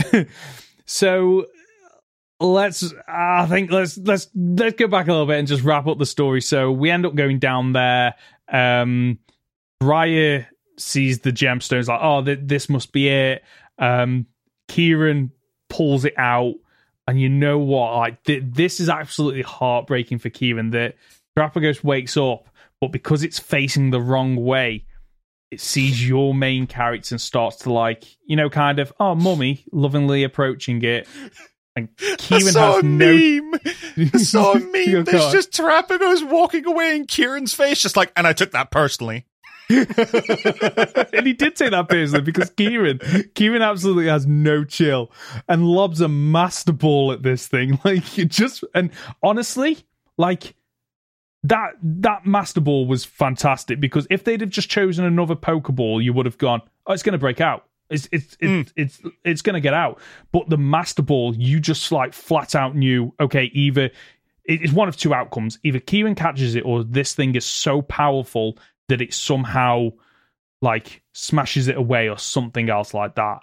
And what we got Which it is both of eventually them does. of- which it eventually Yeah. does, and we got both of them of Kieran catches it, so straight away you know, oh, okay, I'm gonna have to battle this thing, and then the events of it are okay. I send it out. Oh, it's got a new form. This is fantastic. I can finally beat the main character.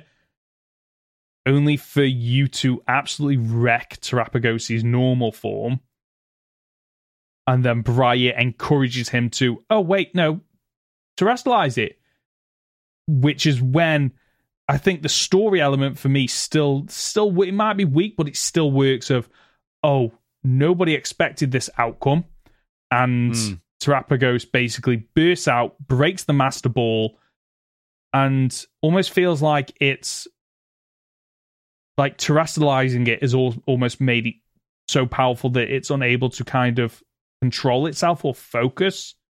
Um, which is why we're then forced into the battle, which the battle serves to, like we, we spoke about earlier about the frustration with the battle of it's a long-winded battle but there's part of the reason for its long-windedness is so it can get in the story elements of you know carmine mentions at this point in the game like i'm down to one pokemon. And she mm. sends out that one pokemon which gets knocked out within two or three shots. And then it's a one-on-one. And i don't know if it was the same for you. At some part some parts of that fight, fight i thought i'm gonna lose this. I need to be popping max potions just to yeah survive, which is good. It shows that it's powerful. And then you keep cutting back to Kieran, who's like, "I know I'm I'm useless. I can't I can't do this. I'm not good enough." And then that turnaround for Kieran, I know what they were going for, but I don't know why it just didn't work for me, and I can't figure out what. And I don't know if it's because there was too much whinging from Kieran of "I can't do it, I can't do it," rather than a "I can't do it," da, da, da, and and then your character says, "No, Kieran, I I need you. You're good enough." But it felt like it went on for too long. Yeah, I think that's where it was. I was like, "I'm yeah." 15 max revives into this battle now. Just shut like, up and like I lost this the first time. Did you? I oh, lost this and had to come back okay. down. Yeah, no, you if you lose it, you you start back up at the top of the underdepths, work your way. What? Oh, oh, in fact, I think you start back up the top of um, the the entrance to Area Zero in the main the main hall. That's so you have to come all design. the way back okay. down, and then you get back down and you do the fight with Kieran again. And that's when I realized Oh. I'm like, oh, so you wanted to do the Giratina fight and the um Eternatus fight Yeah. and make it a raid battle from this game and you've just combined them all and it and it it just it sucked. I'm sorry. I really Yeah. really You just did not enjoy that. And it left a terrible taste in my mouth for the rest of this Oh. DLC. I, I can understand that. But you know what's really annoying is like this proves this, this battle, this final battle proves that like the raid functionality could work because this is technically a double battle with raid elements. Hmm. And the raids are, as I've said, the raids aren't a 4v1, they are four 1v1s, is the way that it's kind of built. Yep. Like this with an extra two characters almost if it added an extra two characters almost functions like I would expect it to function of there is it isn't the four 1v1s it is a it's a 4v1 and like you kind of keep up with what is happening which doesn't happen in the in the actual raids of this game it's very chaotic and it doesn't inform you enough of what is actually happening. Whereas this kind of fixes that. But the battle is too long-winded. Um Kieran needs to get involved sooner. Um and i think that this battle would have benefited from it being a bit more scripted a bit like the battle with um the other version of Koraidon and Miraidon is where it's like it's not designed it's designed where you feel like you're losing but it's not designed in a way you can lose. It's designed in a way of okay the further you are losing the more other people chip in of oh this is what you Mm. do or this is what you need to do but it does it in a way that rewards you for figuring things out. This battle doesn't have that. This battle then goes back to a oh no just try and try and figure it out yourself but it doesn't do it in a What good way you what did you think of Terraformed Terapagos? its design uh Hmm. i've come around on it more but it's a design where there are elements I like. The the, the you know the ring of typings around it, love that. The kind Not of so much of a fan of it wearing itself as a hat. Wearing it a hat. Yeah, that was when I first saw that and I saw the face. I was like, wait, why is the face different? And then it was only later on I clued in. Oh, it looks like a top hat. Like it's not just me, is it? It looks like just a tortoise wearing a top hat. It's, it's just Uh, got the tiny turtle version of itself on it. Yeah. Yeah, yeah. Um I'm the the the the rock that it almost sits on, I kind of see that as okay, it's like part of the world. It's part of Mm. like its energy, you know, per- permeates through the world. And I'm like, okay, I get that. I think part of my frustration is that like this is supposed to be an all powerful Pokemon, and yet its size doesn't It really is tiny in it. it's it like when it when I first saw it, I was like, okay, that is small. And then, you know, when it comes out in battle and it changes its form, I was like, okay, here we go. This thing is going because it could actually like that thing big would look intimidating. I mean, you we've seen it in tiny. the book. It really should have. It was massive. We should have seen it like swirling behind this Mm. massive sphere of energy. Yeah, yeah. But Like, Eh. no, what we, yeah, what like I, it, yeah. Um, I think the design and the story, um, of the the Area Zero Under Depths felt like we went back to old style Pokemon of oh, it's very rushed. Go to one, go to two, go Yeah. to three, story wrap up, you're done and dusted. And that's not what I wanted. I wanted more. I I wanted the post game to be more of an exploration, more of a deep dive into Paldea, the legendary Pokemon that sits behind all the power. And maybe I did maybe want a bit more of a okay, this is why you can terastallize in other regions like Kitakami and and and and um Blueberry Academy and the more of a tie-in with that rather than you know Kitakami. Okay, you can just terastallize because there's a nearby lake that has terastallization energy, I guess. And Blueberry Academy, you basically bought some material over that allows you to terastallize. I, I didn't want. I wanted a no. The reason you can terastallize in this areas is because this Pokemon is connected to so many areas just because it is so powerful and here's the lore behind that and the build up of how you are able to overcome it and what we got I, I feel like was um just very underwhelming for what we could have had yeah, I. Uh, it was fine. yeah yeah that that i think that's my thing and by the way did you i did you choose the don't catch option by any chance No. Okay, I did because I was really curious because I was like, why are you giving me an option here? So if you click don't catch, Kieran turns around and says, No, it's it's gotta be you. I was like, okay, right, that's a nice little I like that because honestly, I I just saw a version of this game where it's like catch or don't catch, and you just catch it, and Kieran just goes ballistic because it's like you've done it again. Like you've you've done it again. I cannot believe you. Um, so No, so I was fully, I was fully prepared. The amount of stress I went through in that fight for him to finally be like, "Okay, I'll come help." Like, screw you, Yeah. I'm taking the Pokemon. You don't Yeah. deserve it. You know, whatever. Anyway, sorry, Uh. I, re- I really didn't like it. I really didn't like that fight. No, I can, I can, I, I. So, I at some point I'm going to go back and replay the, both pieces of DLC because, like, I think that, I, I think that this piece of DLC makes me appreciate the Teal Mask DLC a little bit more in terms of the characters because we get to now see, we've seen their full journey or most of the journey. So I'm looking forward to going back and, and being able to play that piece of DLC. And also, I think one of the reasons I enjoyed Blueberry Academy a lot more is because I didn't do what I did in the Teal Mask of I'm just going to import all my Pokemon from Pokemon Home and complete the Pokedex. Mm. And I think the Teal Mask, I'm going to go into it fresh of, and I'm going to explore. I'm going to catch Pokemon. Um, but just to kind of wrap this up because we're we're, we're two hours. So we've done the characters, we've done the story. Uh, upcoming mythical event we've covered enough, I think. Have Um, you seen there's there's one little fun interaction back in Paldea where you get to go Okay. meet the Team Star bunch? I tried to do that early, and for whatever reason, I can't get them to spawn. So I need to have a proper look into into that. Okay, have Um, you done the it? have, have you done the post game with the Ace tournament? I think I think I've won that. Yeah. Yeah, so you do the Ace tournament and then you speak to Penny and you do Done that, Penny's yeah. uh, you do Penny's whole thing and Yeah. get to go to her room and see all the EVs. Oh, I haven't done that. I, I haven't gone to the room.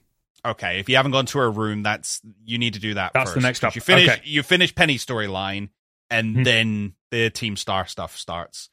Um, Okay. it's not that in depth. It's quite cute though. Okay. You, right. you, I like you that. get you get to tutor a bunch of them, and Okay. set them up to decide what they want to do for the future and how to be actual people. And it, I, I, I, the one thing this game does really well is characters. yes. So, Agreed. So I will give it that. I don't think it's the best game in the world, but I think the character writing in it is some of the best we've probably seen Yeah. since Gen Five, and that's saying a lot. Yeah. The one of the things that yeah you can't you can't deny the character writing both in terms of how they interact with you the main character but also the the arcs they go on i still maintain Arven probably has one of the best arcs and I'm really annoyed I couldn't give him his dad's book though. Yeah because you imagine Really how annoyed. that's going to be when you go back to hey Arven how's it going oh yeah yeah all right how's it going with you yeah i saw your dad like it's like Yeah, you never mention it. I think No. you can give him his book, but you never say where you got it from. Right. Okay. I. okay. Just to kind of wrap this up, where do you stand on the DLC experience as a whole? And I know. Okay, so we, we we said coming into this, didn't we, that it was either going to be, it was either going to save the game yeah, or be a letdown. I. I don't think It's it's somewhere in between. of them. He's somewhere in between. I, d- I- somewhere in I- between. and I can't believe I'm saying that. It feels like it. It, it is. It's fun for what it is. Yes. I feel like it is a few if they tweaked a few of the mechanics and fleshed out that ending a little bit more, it could quite possibly have been my favorite Pokemon experience. It was already such a good Pokemon experience. I absolutely love this piece of DLC. Um but it's it's a it's a game and a piece of DLC that I could quite happily not revisit for a while, which is very different to when I think of Arceus, which I tend to play once a year. Um, I again, I just think that the DLC suffers from probably what the mainline games have suffered for for a long time. Of is a load of ideas, but we don't have time to fully flesh them all out. Yeah. I think the the Elite Four is fantastic. I think Yes. as a post game battle, great. Yes. I wish the coaches were a bit harder than they are when you come to fight those. Mm. Yeah. Um Well- there's a lot well- to do. Again, it's annoying that it's so drip fed because you've Yeah. got to grind so much BP. Yeah. Um, it's artificially lengthening the amount of time I'm spending in this DLC. But I I like the terrarium. I like Blueberry Academy. The Underdepths was disappointing, considering how big of an experience Area Zero was the first time round. I think overall I enjoyed it. Does it elevate Scarlet and Violet for me? Uh, I'm going to say no. You and the reason why I don't think so. no, and the reason why I don't think it, it elevates It doesn't make it worse. It doesn't make it worse, but I think the reason. Okay, if the Underdepths had been this amazing experience, like we we've spoken about, what we'd want from it, I think that would have elevated it. But because the majority of our praise has been for Blueberry Academy, which is in my mind separate from Paldea. Like it doesn't elevate the base game because none of the characters mm. return. Um, it's a different battle mechanic. There's no Titan Pokemon. There's no Team Star based. Like it, it's very much a self-contained. Like Kitakami and and um, and and Blueberry Academy are for ninety percent of it self-contained. It's its own little world, its own little story, which is why I don't think they elevate the base game. Um, well, the same could be said about Sword and Shield's DLC, though. Surely. No, you're right. You you are right. But there. I guess they I... did take they took Dynamax raids and developed on them. And it, the Dynamax Adventures yes. is probably the biggest thing we take. And actually, no, because you chase the legendary birds all around. Paldea. And one of Not the main Paldea, characters. Yeah, yeah. Uh, yeah, sorry, sorry. Um, and one of the main characters is related to Rose as well. So there's that link as well. Yeah, um, and you and you talk to um and the professor, what's her face? Yeah, Oh, and one of the characters has a link to Leon as well. So there are more. Yeah, and between... and once you do that, you do a completely different World yeah. Star tournament. Yeah, you know what yeah, I would okay. be interested in tie, doing. It did tie in a lot more, didn't yes. it? Yes. You know what I would be interested in doing? Be interesting to know if other people would like us to do this. I would love to maybe this year go back and review Sword and Shield. Sword and Shield. And the two pieces of as. A, as a whole, yeah. Yes, yes, because it's been a long time since I've played them, so I'm a, I'm a little bit hazy on the details. But I would love to go back and and it gave me a reason to go back and play them. Actually, um, yeah, because I remember enjoying them a lot. As I say, they are yeah. what brought me back to Pokemon. It made me buy a Switch and things like that. So I've got a lot of fondness for those games. I know you talk about having nostalgia for them. I do, which is so strange that I have nostalgia for a game that came out what three years ago, and I I didn't really like at the time. I remember going into that game and playing it and thinking, oh, it was very bland and boring. And I think part of my frustration was that it wasn't overly difficult, but also this is supposed to be based on the country that I live in. Mm. And it just felt like it was lacking a lot of character of what I oh, like no, about see, the country. I always thought Sword and Shield had character. Okay, okay. I'll be interested to discuss that when uh, when it comes around. We're, we're coming up to like two two hours and fifteen minutes, so um, I'm going to wrap this up. But the DLC is a, is a whole, Conor, poker heart or poker not.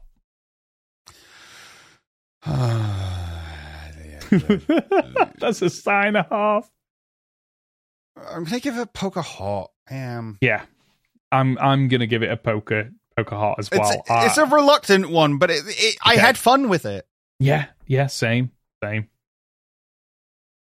That's the yeah. show for this week. if you've gone this far, you're just a top dollar, aren't you? If you've got a comment or question or want to let us know your thoughts about the second piece of DLC for Pokemon Scarlet and Violet, uh, comments on our podcast on YouTube, email goldenrodpod at gmail.com, leave it, leave it on our Discord channel, or you use the hashtag goldenrodpod on Twitter, as always, before you go, uh, if you're new to this podcast and it found us because of this review, please leave a like if you're watching on YouTube or leave a review on the podcast platform of your choice. Conor, where can we find you?